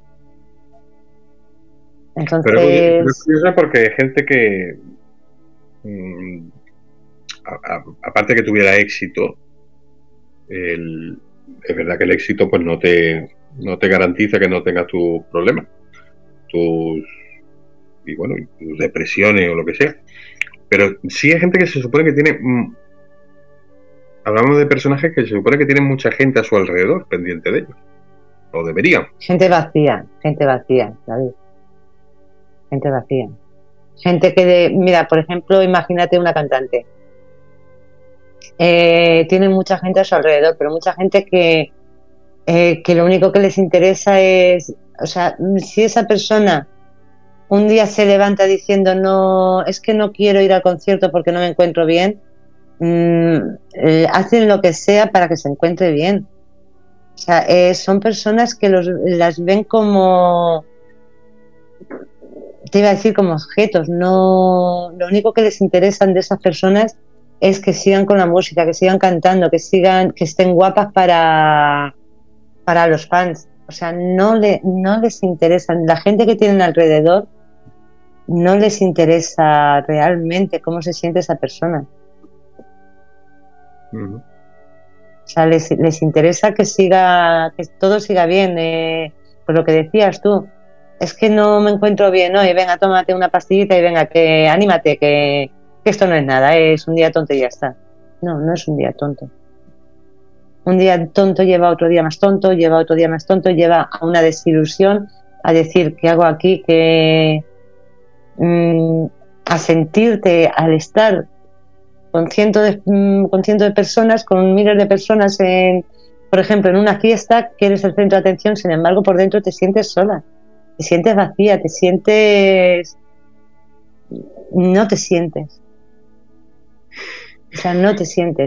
Hay casos, esto es súper llamativo porque hay desde gente joven, eh, no sé, el cantante de Nirvana que estaba vendiendo millones de discos, 27 años, y además con la mujer esperando un hijo, que estaba embarazada. Em, eh, la actriz Lucy Gordon, 29 años. Pero luego también hay gente madura que se supone que, bueno, que ya está sentada en la vida, ¿no? Hace Hace unos años se, suicidó Tony Scott, un director de cine muy famoso, hermano de Ridley Scott, pero un director súper conocido, con películas como Marea Roja, Top Gun. O sea, un tío que sus películas eran muy buenas y, tenían muy buenos resultados en taquilla, ¿no? Sí, pero, pero en algún momento alguien... Ese, ya, tenía, ese ya, tenía, 52 años, ¿no? no era un niño, no era un chaval joven que, bueno, que la fama le ha pillado ¿no? Pero, pero alguien realmente sabía exactamente qué, qué le pasaba a esa persona, cuáles eran sus inquietudes, por qué a lo mejor estaba triste, o por qué estaba agobiado, o por qué... O sea, es que seguramente no había nadie que le conociese realmente. O sea, sí, había mucha gente que, mm, que, a lo mejor podía decir, ah, pues era un tío estupendo si yo le conocía desde pequeño y, era una persona muy dicharachera, una persona siempre, lo que decíamos, siempre bromeando, siempre, siempre ocupándose de, de que todo el mundo estuviese bien, pero realmente alguien conocía a esa persona, alguien sabía mm, de su vida, alguien sabía de sus problemas porque esas personas no, no se suicidan porque sí. David, vamos a ver, tú no coges, te levantas un día y dices, ¡Hala, venga! eso, mm. lleva un proceso muy largo y lleva mucho, mucho. lleva, lleva, lleva, muchas decepciones, lleva em, mucho, mucho agobio, mucha desesperación. son muchísimas cosas. Son muchísimas cosas y, te aseguro que incluso hablando las cosas, no llegas a sacar nunca todo. O sea, es que pensamos, eh, bueno, es que está muy agobiado ahora por el trabajo, por lo que sea. No, muchas veces hay cosas que vienen desde, mm, desde que eres pequeño.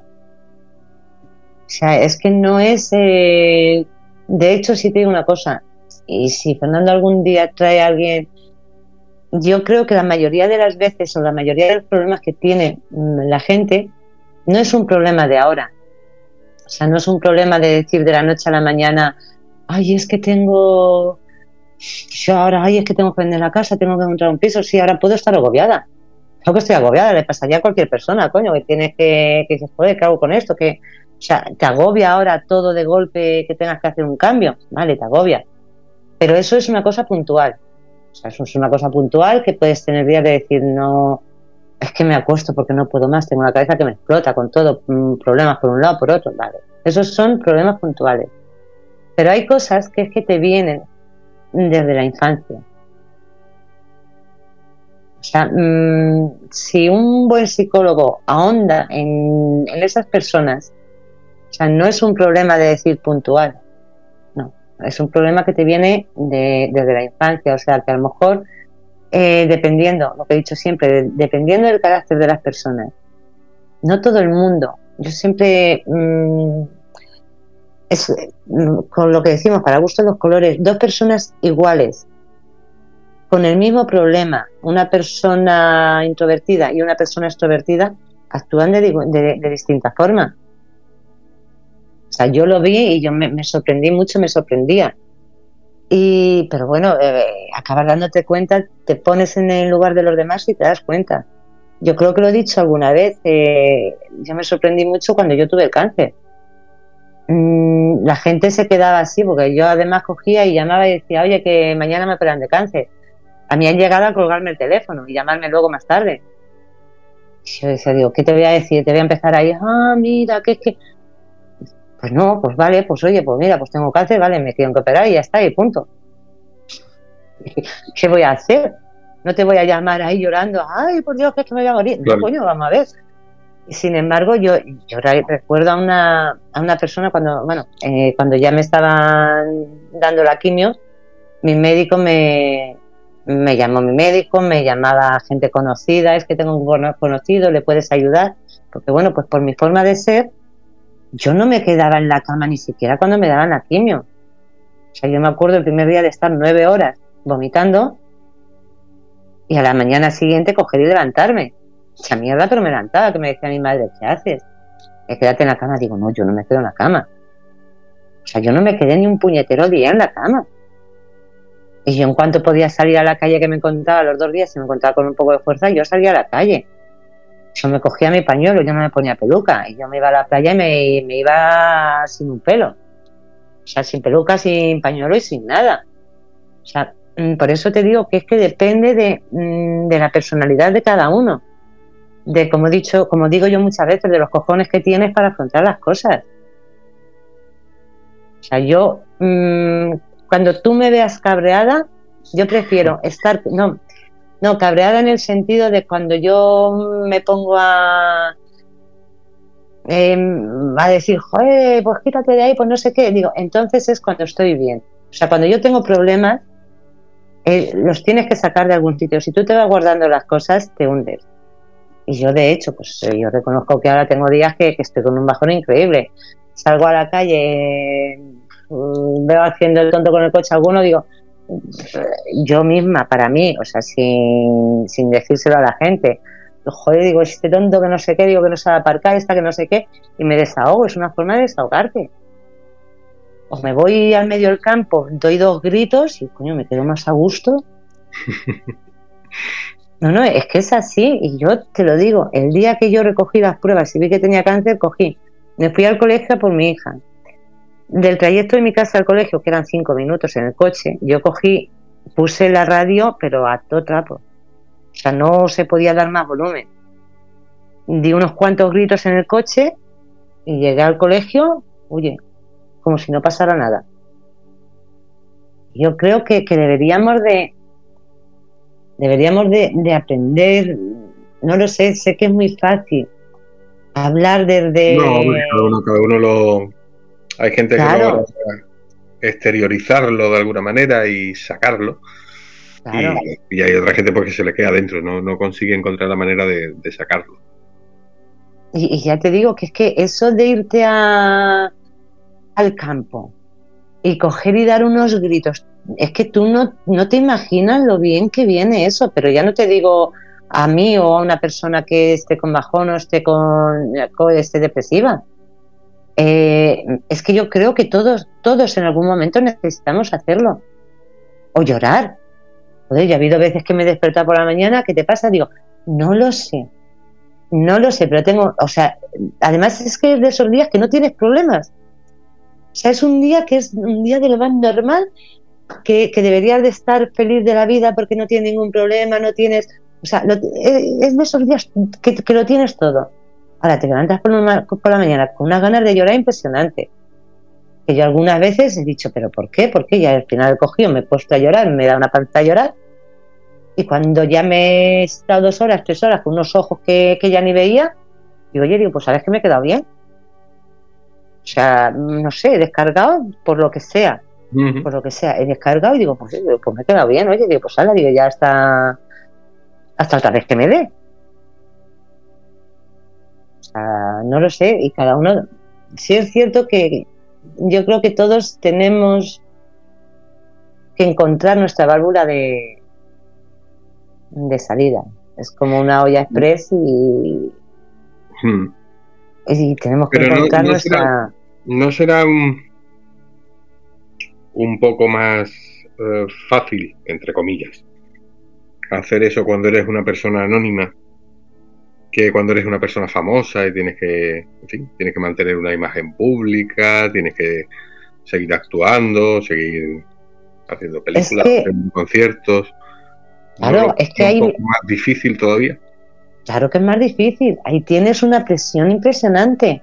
O sea, aparte de la sensibilidad que tú tengas y de los problemas que puedas tener y de lo mal que, que, te sientas, ahí date cuenta que la presión que tienes, tienes una presión de, que tienes que seguir siendo la mejor. Mm, es que te están presionando por todas partes, o sea, mm, en lugar de ayudarte, lo que te están haciendo es añadiendo una losa cada vez más grande al problema que tú tienes. Y es que y llega un momento en que ya esas losas te aplastan. De hecho, tú sabes que muchas de estas personas la presión que tienen es tan grande que, que acaban dándose a, a, las drogas. Acaban metidas en al, eh, con el alcohol, sí. las drogas. Mm, date cuenta que es que es muy imposible. Eh, vamos, es muy difícil, David, el, el, el, tener que estar cantando, haciendo actuaciones, viajando de un sitio a otro, estando siempre, claro, tienes que estar siempre pendiente que no te pillen sin pintar, porque si no, ya la que se lía porque empiezan a decir que si no sé qué, no sé cuántos. O sea, yo creo que esta gente aguanta increíble, increíble. Y luego que si fiestas, o sea, mmm, no tienen descanso, o sea, no llevan descanso. Bueno, aunque al día fiesta que te tienes yo no siempre. Darles aguanten toda la fiesta. Para que sigan bebiendo, para que aguanten hasta las 3, las 4, las 6 de la mañana, al día siguiente vuelta a empezar. Entonces, eh, se les junta mmm, la presión que tienen con lo que les están dando. Y llega un momento en que no pueden más. No y pueden más, por, de hecho. por muy, muy, famosas y mucho éxito que tengan, no quiere decir que estén muy acompañadas. No, están muy solas. Hay una frase, hay una cita de, de Marilyn Monroe eh, que lo resume perfectamente. Eh, decía Marilyn: He estado en muchas fiestas donde nadie habló conmigo en toda la noche. Dice, los señores no se acercaban por miedo a sus esposas. y las esposas cuchicheaban entre ellas diciendo lo antisocial que yo era. Es que es así. Es terrible la frase. Ya, pero es que por desgracia. Y que nadie hable contigo. Sí, pero es que por, por desgracia es así, David. Es así, porque la gente se forma una. La gente se forma una imagen de ti eh, que no es la real. Pero es que lo, lo, curioso de esto es que nadie intenta, o sea, te juzgan, directamente te juzgan. O sea, nadie intenta acercarse a ti e intentar conocerte. O sea, te juzgan lo que dices tú, los hombres no se acercan, porque claro, si se acercan a ella, es que solamente con mirarla ya seguro está y tienen la mujer al lado diciendo tú que miras. Y ellas, eh, es que la envidia es muy mala. La envidia es muy mala y, seguramente si alguien, alguna de esas mujeres, en lugar de criticarla, se hubiese acercado a ella, hablar con ella, se habrían dado cuenta de que a lo mejor era una persona excepcional, una persona de la que no había que temer nada, de que la podían mirar 20.000 hombres, que ella no iba a estar con ninguno de ellos. O sea, es que tendemos tanto a juzgar a los demás sin conocerlos. Sí, sobre todo los famosos. Mm. Hacemos una imagen bueno, prefabricada en la cabeza que no. Sí. Sin tener ni idea de la persona. Bueno, eh, tú sabes que yo lo he dicho muchas veces, yo no conozco a P, ni a P ni a Valdés, nada más que por lo que ha salido, y no es que lo juzgue, simplemente te digo, no me gusta. No me gusta, que a lo mejor imagínate que lo mismo dentro de dos días, por lo que sea, me los encuentro, me pongo a hablar con ellos y tengo una conversación con ellos y te digo, oye, pues mira, ¿sabes que son unos, unos tíos cojonudos que, que, lo que sale por ahí es todo fachada y no tiene nada que ver con, con eso? O sea, es así. Yo te lo he dicho, no me gustan por esto, por esto y por esto. Que no discuto que luego sean unas personas maravillosas, no lo sé. No lo sé porque no los conozco. A la persona no las conocemos. No. Pero no solo no conocemos a la persona, ojo. Es que tú puedes conocer a una persona y esa misma persona ser distinta depende de dónde esté y con quién esté. O sea, tú puedes conocer a una persona como, como amigo, por ejemplo, y decir, es que es mi mejor amigo, es la mejor persona del mundo. Pero luego a lo mejor eh, sus hermanos, por ejemplo, o su mujer, no ven a esa persona. No ven a esa persona. Tú hablas con, la otra, con su mujer, por ejemplo, y su mujer te dice, perdona, es un cabrón. No te confundas, como amigo, como amigo puede ser mejor amigo, pero como marido es un cabrón. No, pero además que eso nos pasa a todos. O sea, todos, todos conocemos a alguien que nos cae estupendamente, que para nosotros es maravilloso, y hay alguien por ahí que lo odia.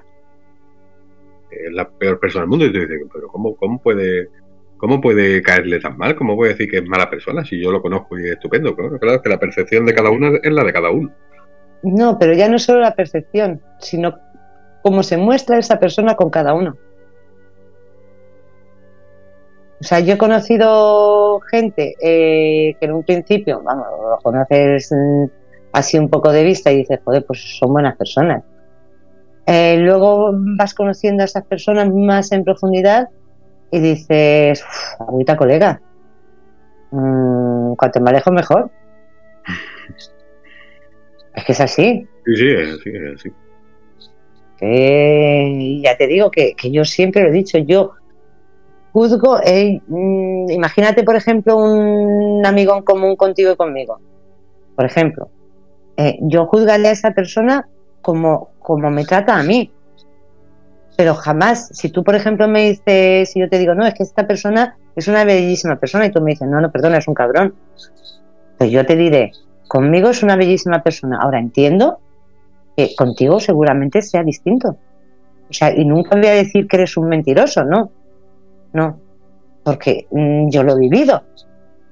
O sea, he vivido de una persona tener no 20.000 caras, sino de, de según con quien esté, ser de una forma distinta. Entonces, como lo he vivido, pues eh, jamás te digo, no, no, no, tú estás confundido, o que va a ser un cabrón, no. Eso eres tú que no sabes conocer o lo que sea. No, no. El que conmigo mm, sea un buen amigo no significa que contigo también lo sea. Entonces, mm, por eso te digo que es que es, es todo un mundo tan complicado. La mente es tan enrevesada. Mm, y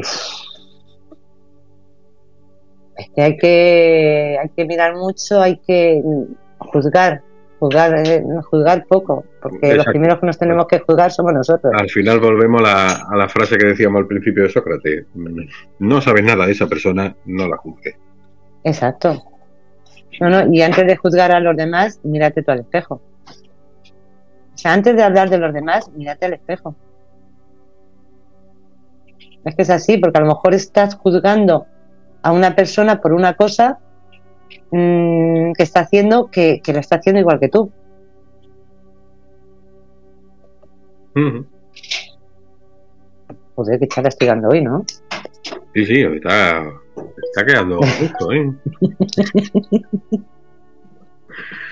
no, digo, digo, no, digo, es que ya te digo que es un tema que, bueno, que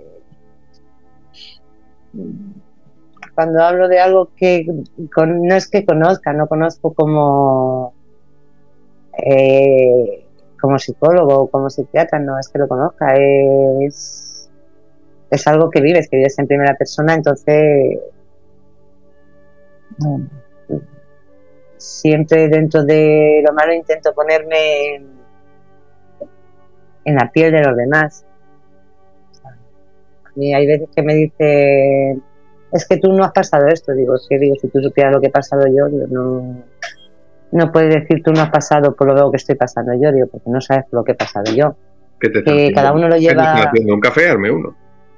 No, Carla. Carla, con miel, para la, para la garganta. Ah. Y, y, entonces es eso, que, que yo creo que todo. Algo que hace frío. ¿Eh? Que me haga un sopitán o algo que hace frío. Pues mira, una sopita le he hecho. He hecho para cenar una sopita y una tortilla de patata sin cebolla. Bien. Porque como, como venía de trabajar con fiebre, pues le, le preparo una cenita calentita. ¿Entonces ya se ha puesto la tercera dosis?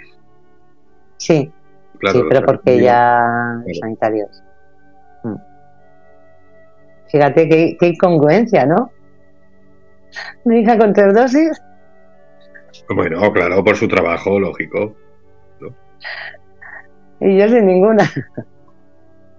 Me ve, ahora se, según, se, según, según dice Feli, qué mariconada sin cebolla. Feli, es tortilla ya. de patata, no tortilla claro. de patata sin cebolla, es tortilla de patata. Sí. No, a, mí, a, mí, me gusta mucho de las dos maneras. La verdad que no. Lo de, lo de sin cebolla es por, es por dar por saco, a mí me da igual, yo me gusta de las dos maneras. De hecho, a mí me gusta mucho con patata a lo pobre. Yo cuando frío patata a lo pobre. ¿Y cómo las quieres freír? No, las patatas a lo pobre sabe qué es, la guarnición esta que se pone con pimiento y cebolla. Sí. Pues a veces hago, hago algo de comida de patata y acompaño con patata a lo pobre y me sobran muchas. Digo, ah, pues esta noche me hago una tortilla. Hacerte una tortilla de patata con las papas a lo pobre, con los pimientos y la cebolla, wow, eso está rico. De, de, de, vamos, de puta madre, perdón. Vamos, de vicio, de vicio, una tortilla de esas está, vamos, para morirte, ¿eh? Para morirte. Dice Fred, no tienes puesta ninguna, ninguna qué.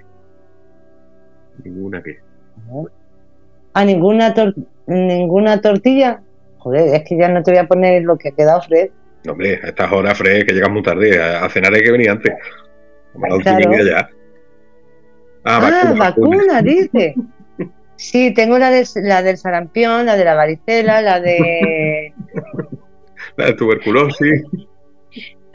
La última que me pusieron fue la... No, la de la rabia no. Esa me falta también. Pero fíjate, de... fíjate, tú convives con tu hija, que sí está vacunada, de hecho está con las tres dosis. Sí. Y tú no tienes ninguna. O sea, según el... Según el, digamos, el, el planteamiento médico de ahora, tú eres un riesgo para tu hija. ¿Y mi hija para mí? en, realidad no. más, en realidad es más riesgo ella para ti, porque ella, aun estando vacunada, te puede contagiar el virus. Y tú, como no estás vacunada, podrías cogerlo de gravedad. Y Claro, por eso te protegida. digo. Claro, por eso te digo que, que, que en sí eh, la que más riesgo corre soy yo, porque de cogerlo yo lo cogería más fuerte. sea que no. Mira, Feli dice que tiene, Feli tiene las tres dosis y la de la gripe, ¿no? O sea, le han metido un chute de vacuna. Bueno, ayer estaba hecha, ayer estaba hecha mierda la pobre. Dios mío, Feli, lo que, lo que llevas encima, llevas ya tres o cuatro microchips encima. Pero, pero digo yo, vamos a ver, si yo lo hago porque soy una persona generosa, yo quiero que mi vacuna la lleven a un país de, de estos del tercer mundo y se la pongan a una persona allí que tiene más riesgo. Hombre, tiene el mismo. No, porque allí están todos sin vacunar también. Ah, bueno, tiene más riesgo de enfermar de, enfermar de gravedad, sí, eso sí, tienes razón. ¿No? No, pero si no te preocupes, si es lo que hemos dicho antes, y cuando salga la española ya vamos a estar todos vacunados y vamos a tener que mandarla al extranjero, porque aquí, ¿quién se la va a poner ya? yo, yo me la voy a poner. ¿La española? La española me la pongo yo. ah, mira, esa sí, esa lo mismo, esa, esa lo mismo si me la pongo, fíjate. Eso no me importa. Eso no me importa. ¿Que quieren probar conmigo? Que pruebe. Si a mí, te lo digo sinceramente, digo, mmm, yo me encantaría, de verdad, no sé por qué. Eh, yo estoy convencida por el motivo que sea. Y ya te digo que lo mismo dentro de dos días lo cojo y me voy al otro barrio. Vale, no lo voy a discutir. Yo estoy convencida de que debo de tener algún tipo de... por el motivo que sea de algún tipo de inmunidad. Porque, mm, joder, que yo he cogido la mascarilla del suelo, tío. O sea, que yo no me he puesto guantes. O sea, que, eh, que yo eh, desde que empezó la pandemia, desde que nos dejaron quitando los tres meses encerrada, ¿tú sabes lo que es estar cogiendo eh, kilos y kilos, perdón, kilos no toneladas de comida con las manos? Que ha tocado mm, miles de personas. Yo no entiendo, yo sinceramente no entiendo. O tengo, soy una persona en ese sentido con una suerte infinita, o yo tengo alguna cosa que, soy inmune al bicho. O sea, es que yo he tocado todo. Tengo que decir, no, no va por ti, porque yo sé que tú no eres antivacuna, tú es que dices que no te no, no. vacuna porque no te la quieres poner todavía. Pero a mí, los lo que sí son acérrimos antivacunas, tengo que reconocer que me hacen gracia. Entre comillas. El otro día hubo una manifestación, creo que fue en Valencia, pudo ser. Hubo una manifestación antivacunas, antivacunas que iban todos allí con todos los carteles. No nos queremos poner la vacuna, no, no sabemos lo que tienen. Iban todos fumando. Digo, a ver, no me jodas. tú sabes. No te, quieres, poner la vacuna porque no sabes lo que tiene, pero va fumando. Pero tú sabes que en un principio se dijo. Es que, si nos ponemos así, es que no me quiero poner la vacuna porque no sé lo que tiene y tiene efectos secundarios. Hombre, pues si te pones así, no me tomes ninguna medicina porque ninguna sabe muy bien lo que lleva y todas tienen efectos secundarios. No tome ibuprofeno, no tome paracetamol. Tú lees el prospecto del paracetamol, te puede dar infarto. yo no, yo no lo leo, yo no leo ningún prospecto. Yo, de hecho, yo soy de la que voy al hospital. Leer el prospecto de la aspirina, te puede dar derrame cerebral. Sí, claro. Sí, sí, claro. De hecho, la, aspirina, el amigo te lo mandan para, te lo mandan para la, la circulación. Claro, no digamos los antibióticos. O sea, el antibiótico es una bomba. Te puede dar de todo un antibiótico. Oye, los, y los tomamos como caramelo. Pero la vacuna no. La vacuna no, porque no sé lo que lleva, pero luego te va al Burger King. Que sí, sabes lo que lleva. La hamburguesa del Burger King sí sabes lo que lleva, ¿verdad? Anda. el otro día, el otro día digo que me perdonen los chinos, por favor, que me perdonen por lo que voy a decir. Eh, el otro día pidieron los chicos comida comida china, ¿no? Si fue para cenar, me parece. Y, una de las cosas que pidió Carla fue, no era ternera, era pollo con, no sé qué.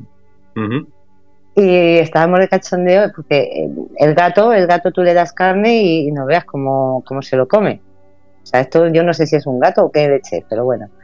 Digo, Carla, digo, prueba a darle un trocito de, de eso. Digo, si no se lo come, digo, es que no es pollo, digo, es que gato, ¿eh? y nada, ¿no?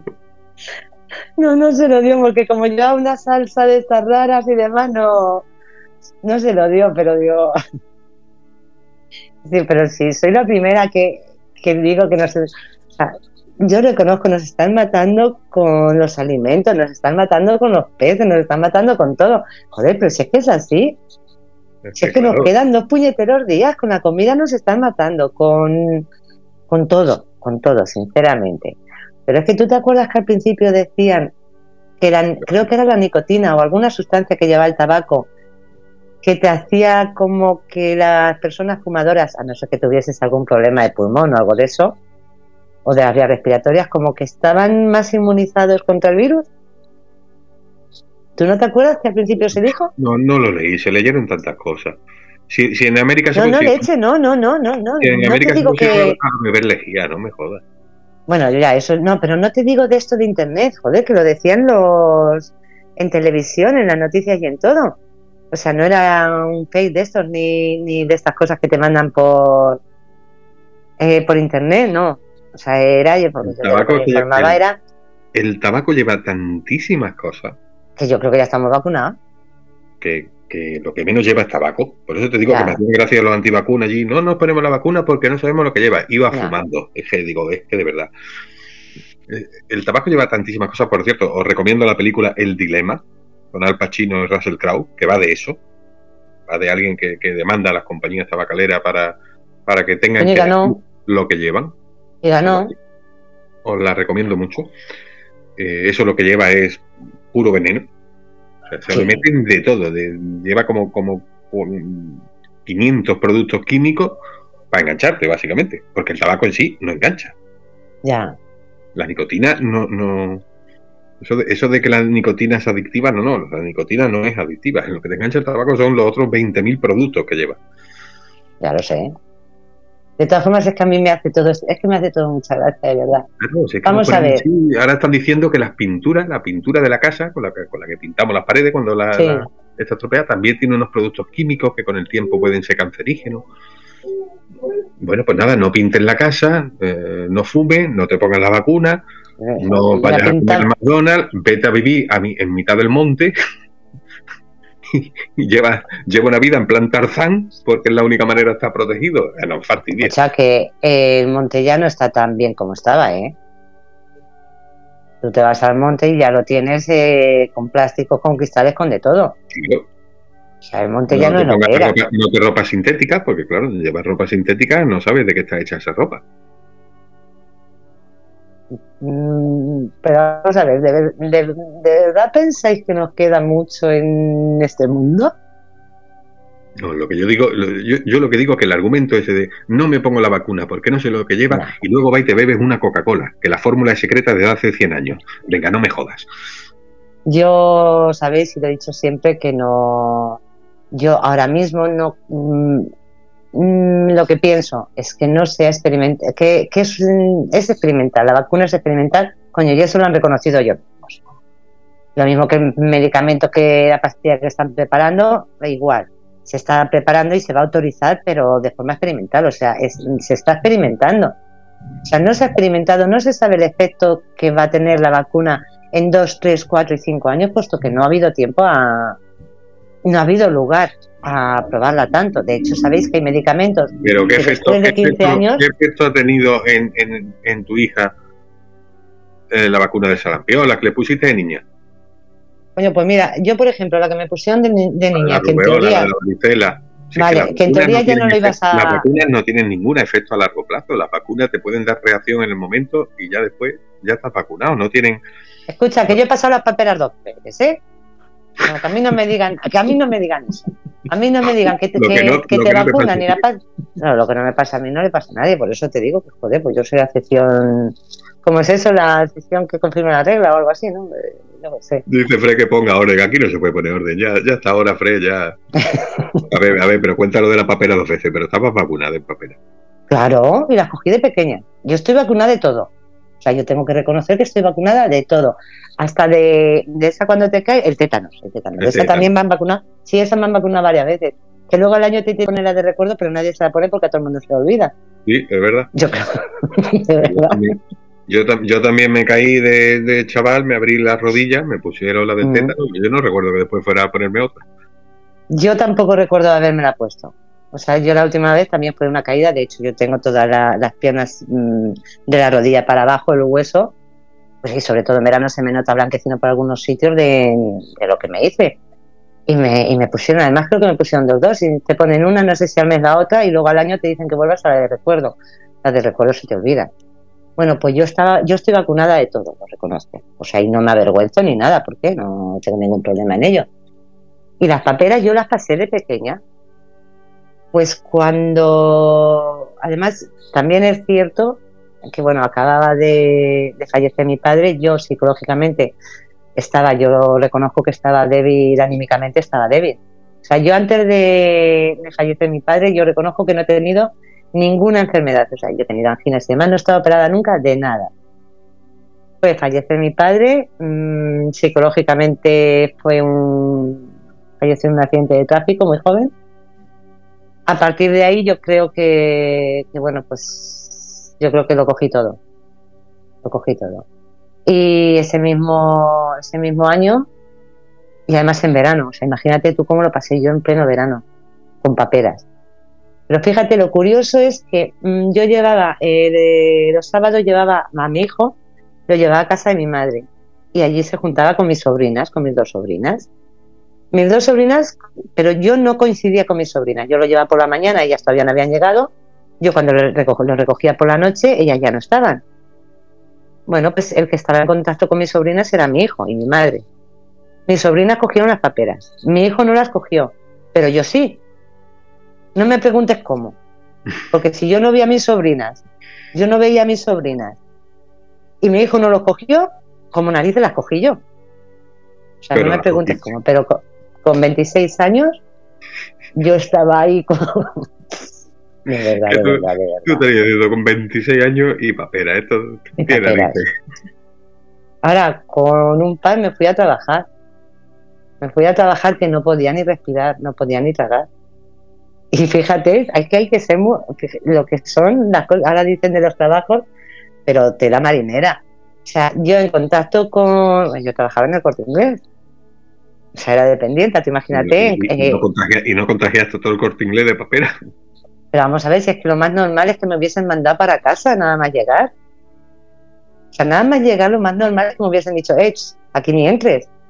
Pues no, estuve trabajando, estuve trabajando hasta que ya no podía ni abrir la boca y dije, me voy a mi puñetera casa. Vamos, me fui al médico directamente, me dio la baja. Por eso te digo que,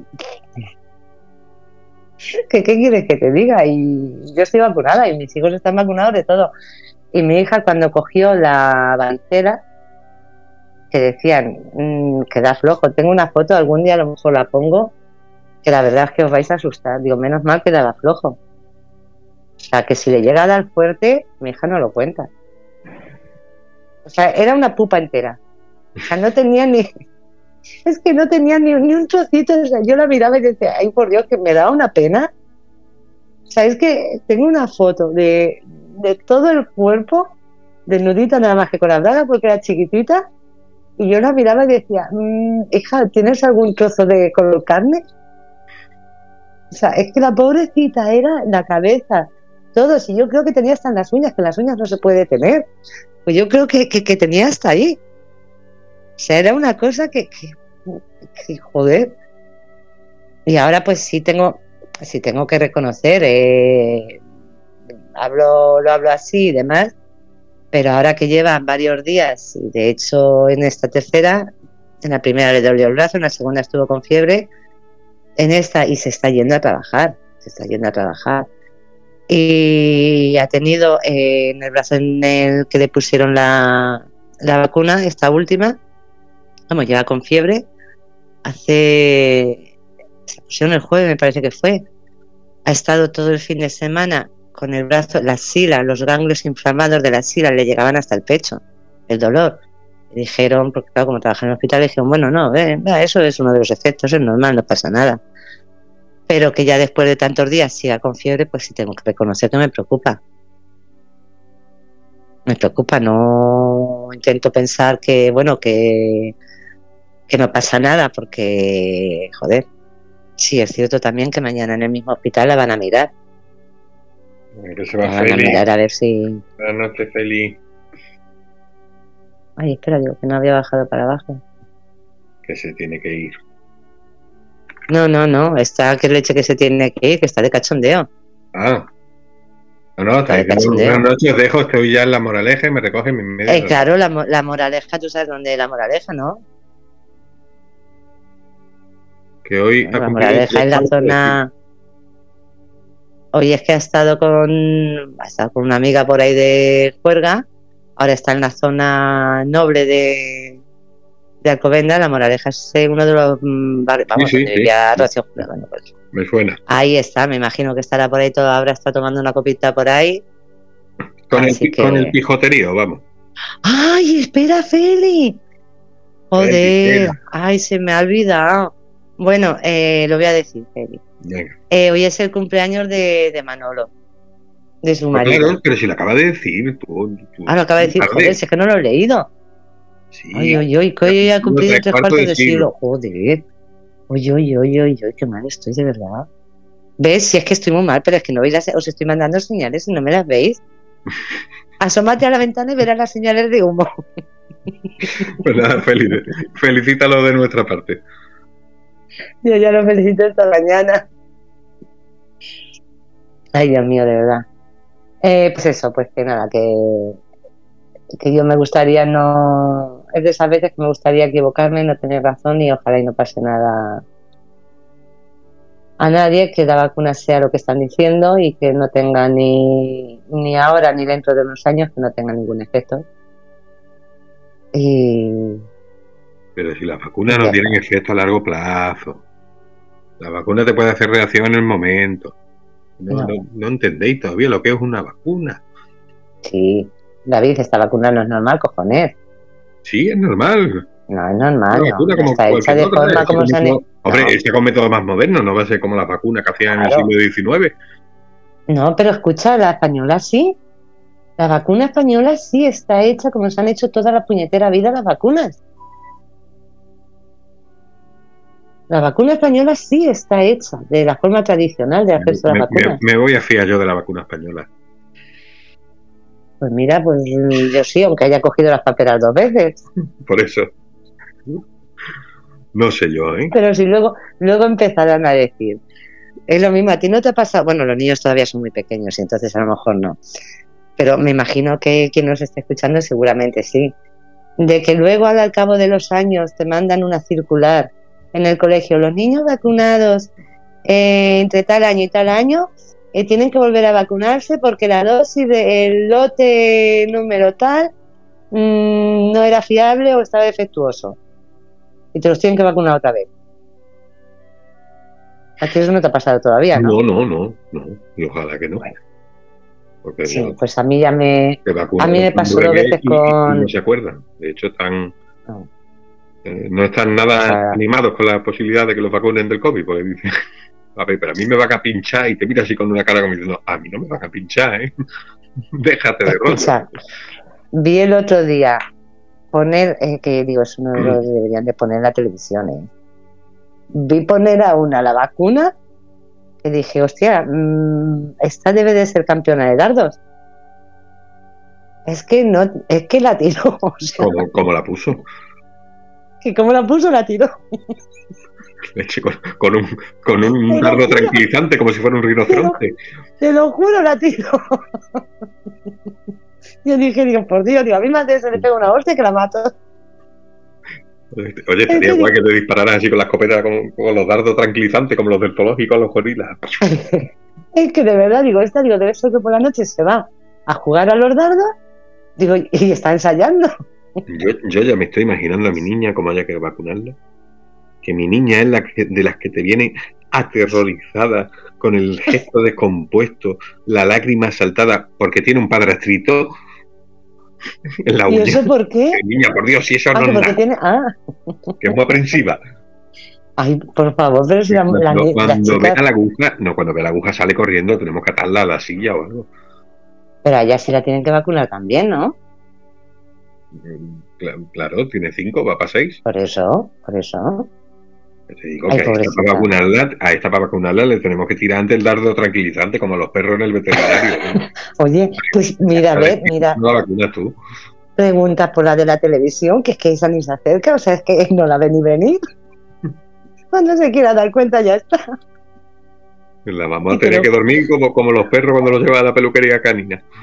Mira, sabes, vamos, digo, no lo sé, digo, eh, una cara desde muy chiquitita en así miraba el hierro, entonces era nada, cada tres meses, cada seis meses eh, le estaban haciendo análisis. O sea, luego encima también era alérgica, era alérgica al polen y a toda la historia esta.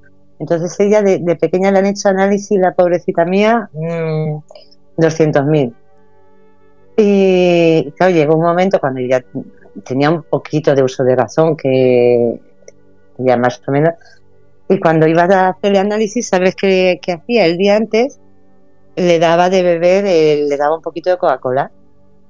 Y entonces eh, el día del análisis le decía que, no le sacaban sangre y me decía, porque claro, si no se ponía a llorar, es normal. Y yo le decía, digo, si no te van a sacar sangre, hija, digo, te van a sacar Coca-Cola. y ella iba tan Te lo juro, te lo juro. Además, es que era de, de las pocas niñas que no lloraba. O sea, se quedaban así mirándola como diciendo, mmm, digo, no, no, digo, si no va a llorar. Claro, ella no lloraba. Porque, le estaban sacando Coca-Cola. Le, estaban sacando Coca-Cola.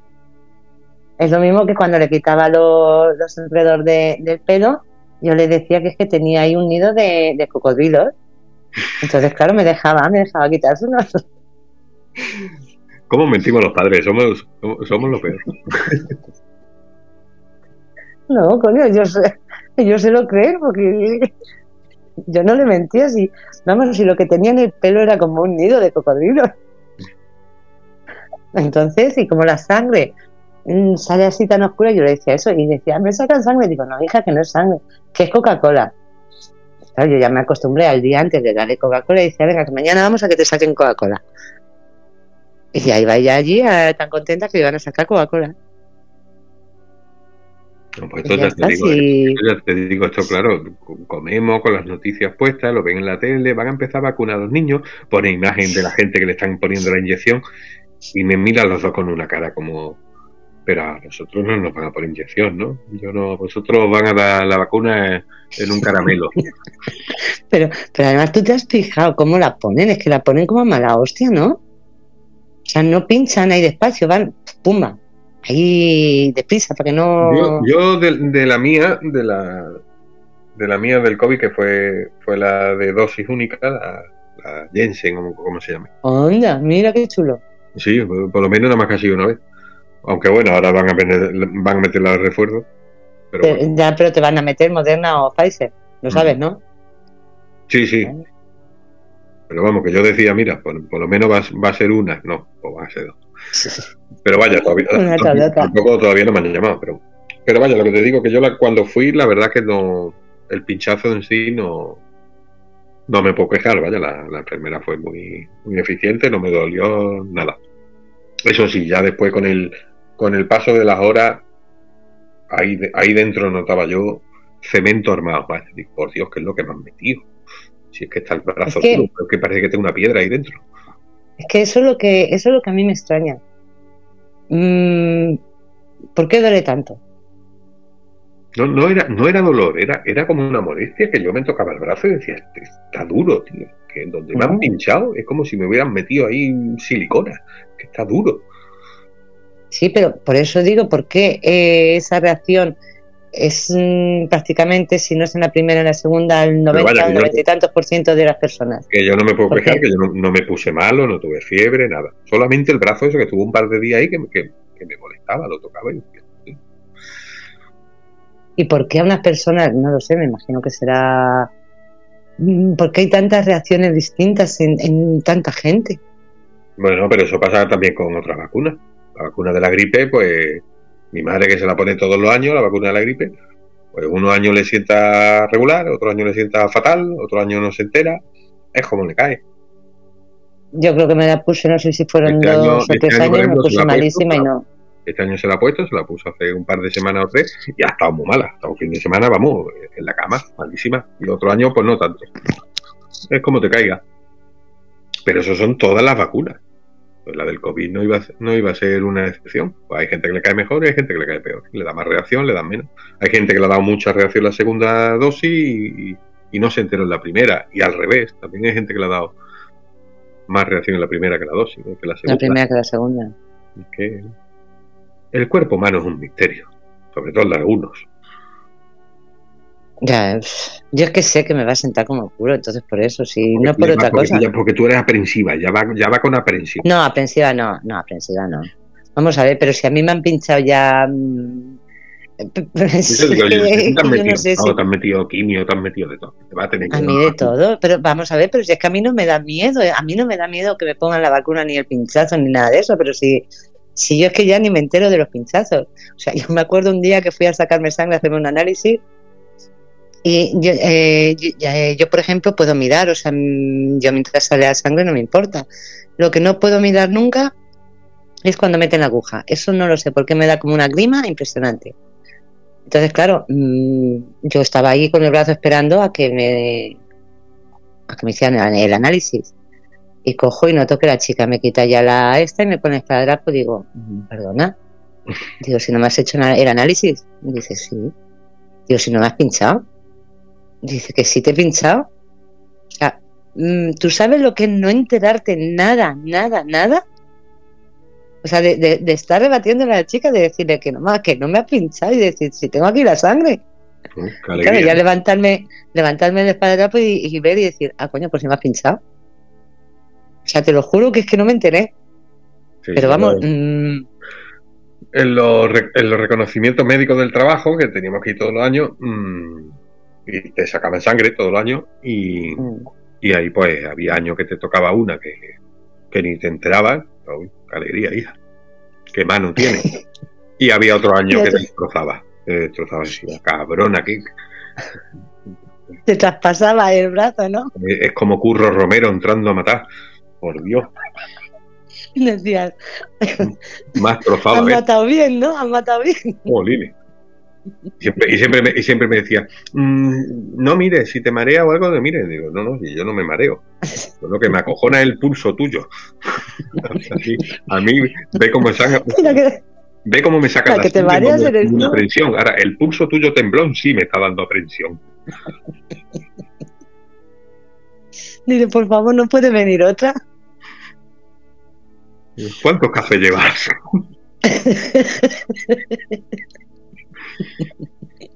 ¿Y por qué me ha tocado a mí esta hoy, no? Sí, sí, a ver, Vengo mañana. que- había algún año que salía yo de allí con el, con el brazo, vamos, un moratón. que- Sí. Yo es que eh, no sé el por qué, digo, pero es cierto que, que hay veces que nada, no. Y hay otras veces que te hacen un moratón que, que, hasta que te termina de cambiar de color, porque claro, pasa todo el arco iris por ese moratón. Ujú. Sí, sí, se Te va cambiando cada día. Sí. Bueno, eso- Sí, sí, son cada día lo tienes de un color. Son mis 59, por si te quieres ir despidiendo. Gracias, Feli. Gracias, Fred, por haber estado. Eh, Luna, que estuvo hace un rato. Y, Mm. y nada, que va a entrar Fernando ya mismo cortando. Así que nada, que mañana pegados. Ya te digo. Y el jueves volvemos nosotros en Rebelde con Causa. Ah, bueno, mañana pegados y luego por la noche, por favor, que no nos falle, que no nos falle el este. Mañana es 15. Sí, O sea que mañana por la tarde a las 4 con Fred a pegados y luego por la noche. Ah, el- por la noche el programa de. estrena programa Cecilia y, y Tony. y Tony. Trópico de letra. Ah, Trópico de letra. A las 10. A las 10. por eso digo, mañana tenemos sesión doble, a las 4 y a las 10. Digo, por Dios, digo que mañana no me falle, digo que, que tengo que estar escuchando. Que hoy me, me ha tardado en cargar el, el muñequito con el simbolito. Pero bueno, mañana estaremos aquí Actualizando. escuchando, ah, actualizando y escuchando el, el programa. Que seguro que va a ser un buen programa. Igual que el de Fred por la tarde. Besito, Sí. no te me enfades, guapo. Fernando se nos ha dormido. Fernando se ha dormido. Pues nada, pues seguimos. Se ha dormido, pues seguimos. Oye, tengo una, mala, tengo una mala noticia para ti, Estrella. No jodas.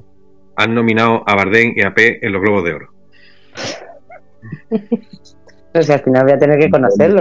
La antesala de los Oscars. Los Globos de Oro lo, lo, otorga la prensa extranjera de Hollywood y siempre se considera que un poco es por donde van a ir los Oscars.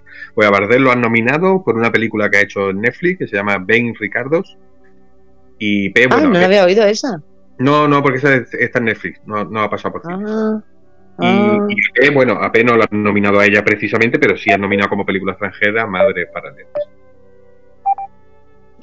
Eh, pues fíjate, eh, no lo sé, no lo sé exactamente, esto tú sabes 20.000 veces más que yo. Que, eh, que creo que, ¿qué película es la que... Porque no es la de Madres Paralelas la que la que había oído yo que estaba que tenía más nominaciones o no no esta es nominada a película extranjera solamente en Globos de Oro solo compite como película extranjera claro no, puede competir en otras categorías. Es que había otra película que creo que se había llevado como más cosas o no tú estarás hablando de las nominaciones a los Goya. Ah pues puede ser. Y las nominaciones a los Goya no no no es la más nominada tiene ocho nominaciones. Ah Ah, vale. película, pero por ejemplo, Ma Isabel tiene más y El Buen Patrón también con Esa, esa. Esa es la que más tiene. Esa tiene como 20 millones, una cosa así muy, muy exagerada. Claro, por eso digo, es que, ya, digo, pero estábamos, claro, estábamos hablando de cosas distintas, efectivamente. Efectivamente, tiene razón, digo, joder, por eso digo, me extraña cuando... Bueno, pues mira, si no ves que viven allí, pues yo creo que, que es por eso. Lo siento, de verdad, al final me van a odiar. Yo no les odio. Yo no les odio, que no me que no vea sus películas. Y mira que la de P seguramente sí la vea. La de él no, pero bueno. La de P lo mismo sí, sí la veo. Oye, ¿has visto al final la de Dune? Sí, la vi hace ah. semanas. Si te lo dije, que salía el Bardem y me dice tú, pues ya no la veo. Ah, es verdad, es verdad, es verdad, es verdad. sale 10 minutos. Es verdad, yo estoy esperando a ver si la sacan en... A ver si se la descargan esto, si la veo. Es verdad, sí, tengo, tengo que... Tengo que verla. Tengo que verla. Digo, si sí, digo, porque como al cine no me van a dejar ir, me la tendré que ver en casa. bueno, pues Fernando no viene. Así que colgamos nosotros. Y ponemos musiquita. yo, os, puedo poner la tele de fondo. La tele de fondo, no sé. Yo no la tengo, no sé ni qué están echando. Pues mira, yo tengo puesto Sci-Fi. Acaba de terminar Alien, la primera, y va a empezar la segunda. No me jodas. Pues va a empezar, justo, está lo anuncio, va a empezar la segunda, Alien el regreso. Ay, cómo que me gusta la primera. No, pues la primera acaba de terminar, pero va a empezar la segunda. Ah, pues mira, pues ahora me. Ahora lo miro yo. Vamos a verla. Pues sí, espérate a ver, voy a decir, a ver. Fernando. Fernando, quedado. ¿Te me has perdido? ¿Eh? Fernando quedado sopa. Yo creo que sí. Mira que le llevo los gatos, ¿eh? que están sin vacunar también. Oye, ¿y esa otra? ¿Quién, ha demostrado que los animales no se contagian? ¿La gente que tiene que no puede coger el coronavirus? Hmm. No, mira, se dijo que, sabes que ha habido muchas cosas sobre los animales. Se dijo que los animales se podían contagiar, se contagiaban de las personas, o sea, las personas podían contagiar a los animales, pero que los animales no contagiaban a las personas. Pero esto fue ya hace, hace meses, cuando Simón todavía salía. De hecho, le he visto que ha salido hoy, digo, ya lo hemos jodido. Ya lo hemos jodido, porque no sé lo que ha dicho, digo, ya, digo, vamos a ir muy mal, ¿eh? Digo, vamos a ir muy mal. No recuerdo ahora mismo lo que ha dicho, digo, pero vamos a ir a peor. Ah, dice, eh, mira, ahora, dice el señor, la venga, ya ha llegado Fernando, ya nos ha cortado porque ha querido. Seguro. Pues ya te digo que ha salido después de estar desaparecido eh, y ha dicho que prefería estar fuera de, los medios y ahí que así podía trabajar mejor. Y es que ha dicho algo de las vacunas de... Oh, no recuerdo ahora mismo qué ha sido, pero que según le he escuchado digo, mm, vamos mal, vamos mal. Digo, esto ya va para muchísimos años. Porque sabes que cada vez que él decía va a haber un caso o dos eran millones, cada vez que decía no hace falta las mascarillas, eran mascarillas, o sea, mm, con lo cual por eso, por eso te digo que bueno, que preparémonos, preparémonos para lo que se nos viene encima. Y nada, pues como dice Fernando, eh, soñar de colores, y si no puede ser de colores, pues en blanco y negro, que también se sueña. Y nada, pues luego ya le pondremos el color para no salga el arco iris. Tampoco hay problema. Ya ve. No nos ha dicho nada. Estaremos fuera, digo yo, ¿no? Sí, digo yo. Bueno, si estamos dentro, que buenas noches cómplices, que muchas gracias por estar ahí. Si estamos fuera, pues nada, hasta luego, Lucas. Pues nada, nada, hasta, el jueves. Fernando, ¿estás? ¿No estás? Estoy, estoy pues aquí. Ah. Todavía estáis en directo. Nos, ha querido dar los minutos esos de... De gloria. al principio. el minuto que me, que me pusiste y demás el otro día lo he repartido hoy. Ah. bueno, lo dicho, que muchísimas gracias y buenas noches. Buenas noches, que descanses. Bueno, pues lo dicho, habéis escuchado artistas y maleantes con David y, como no, con Estrella. Martes, 10 de la noche, aquí en Grupo Radio Cómplices. Un abrazo a todos. Ser felices, ser cómplices, soñar de colores. Carpe diem.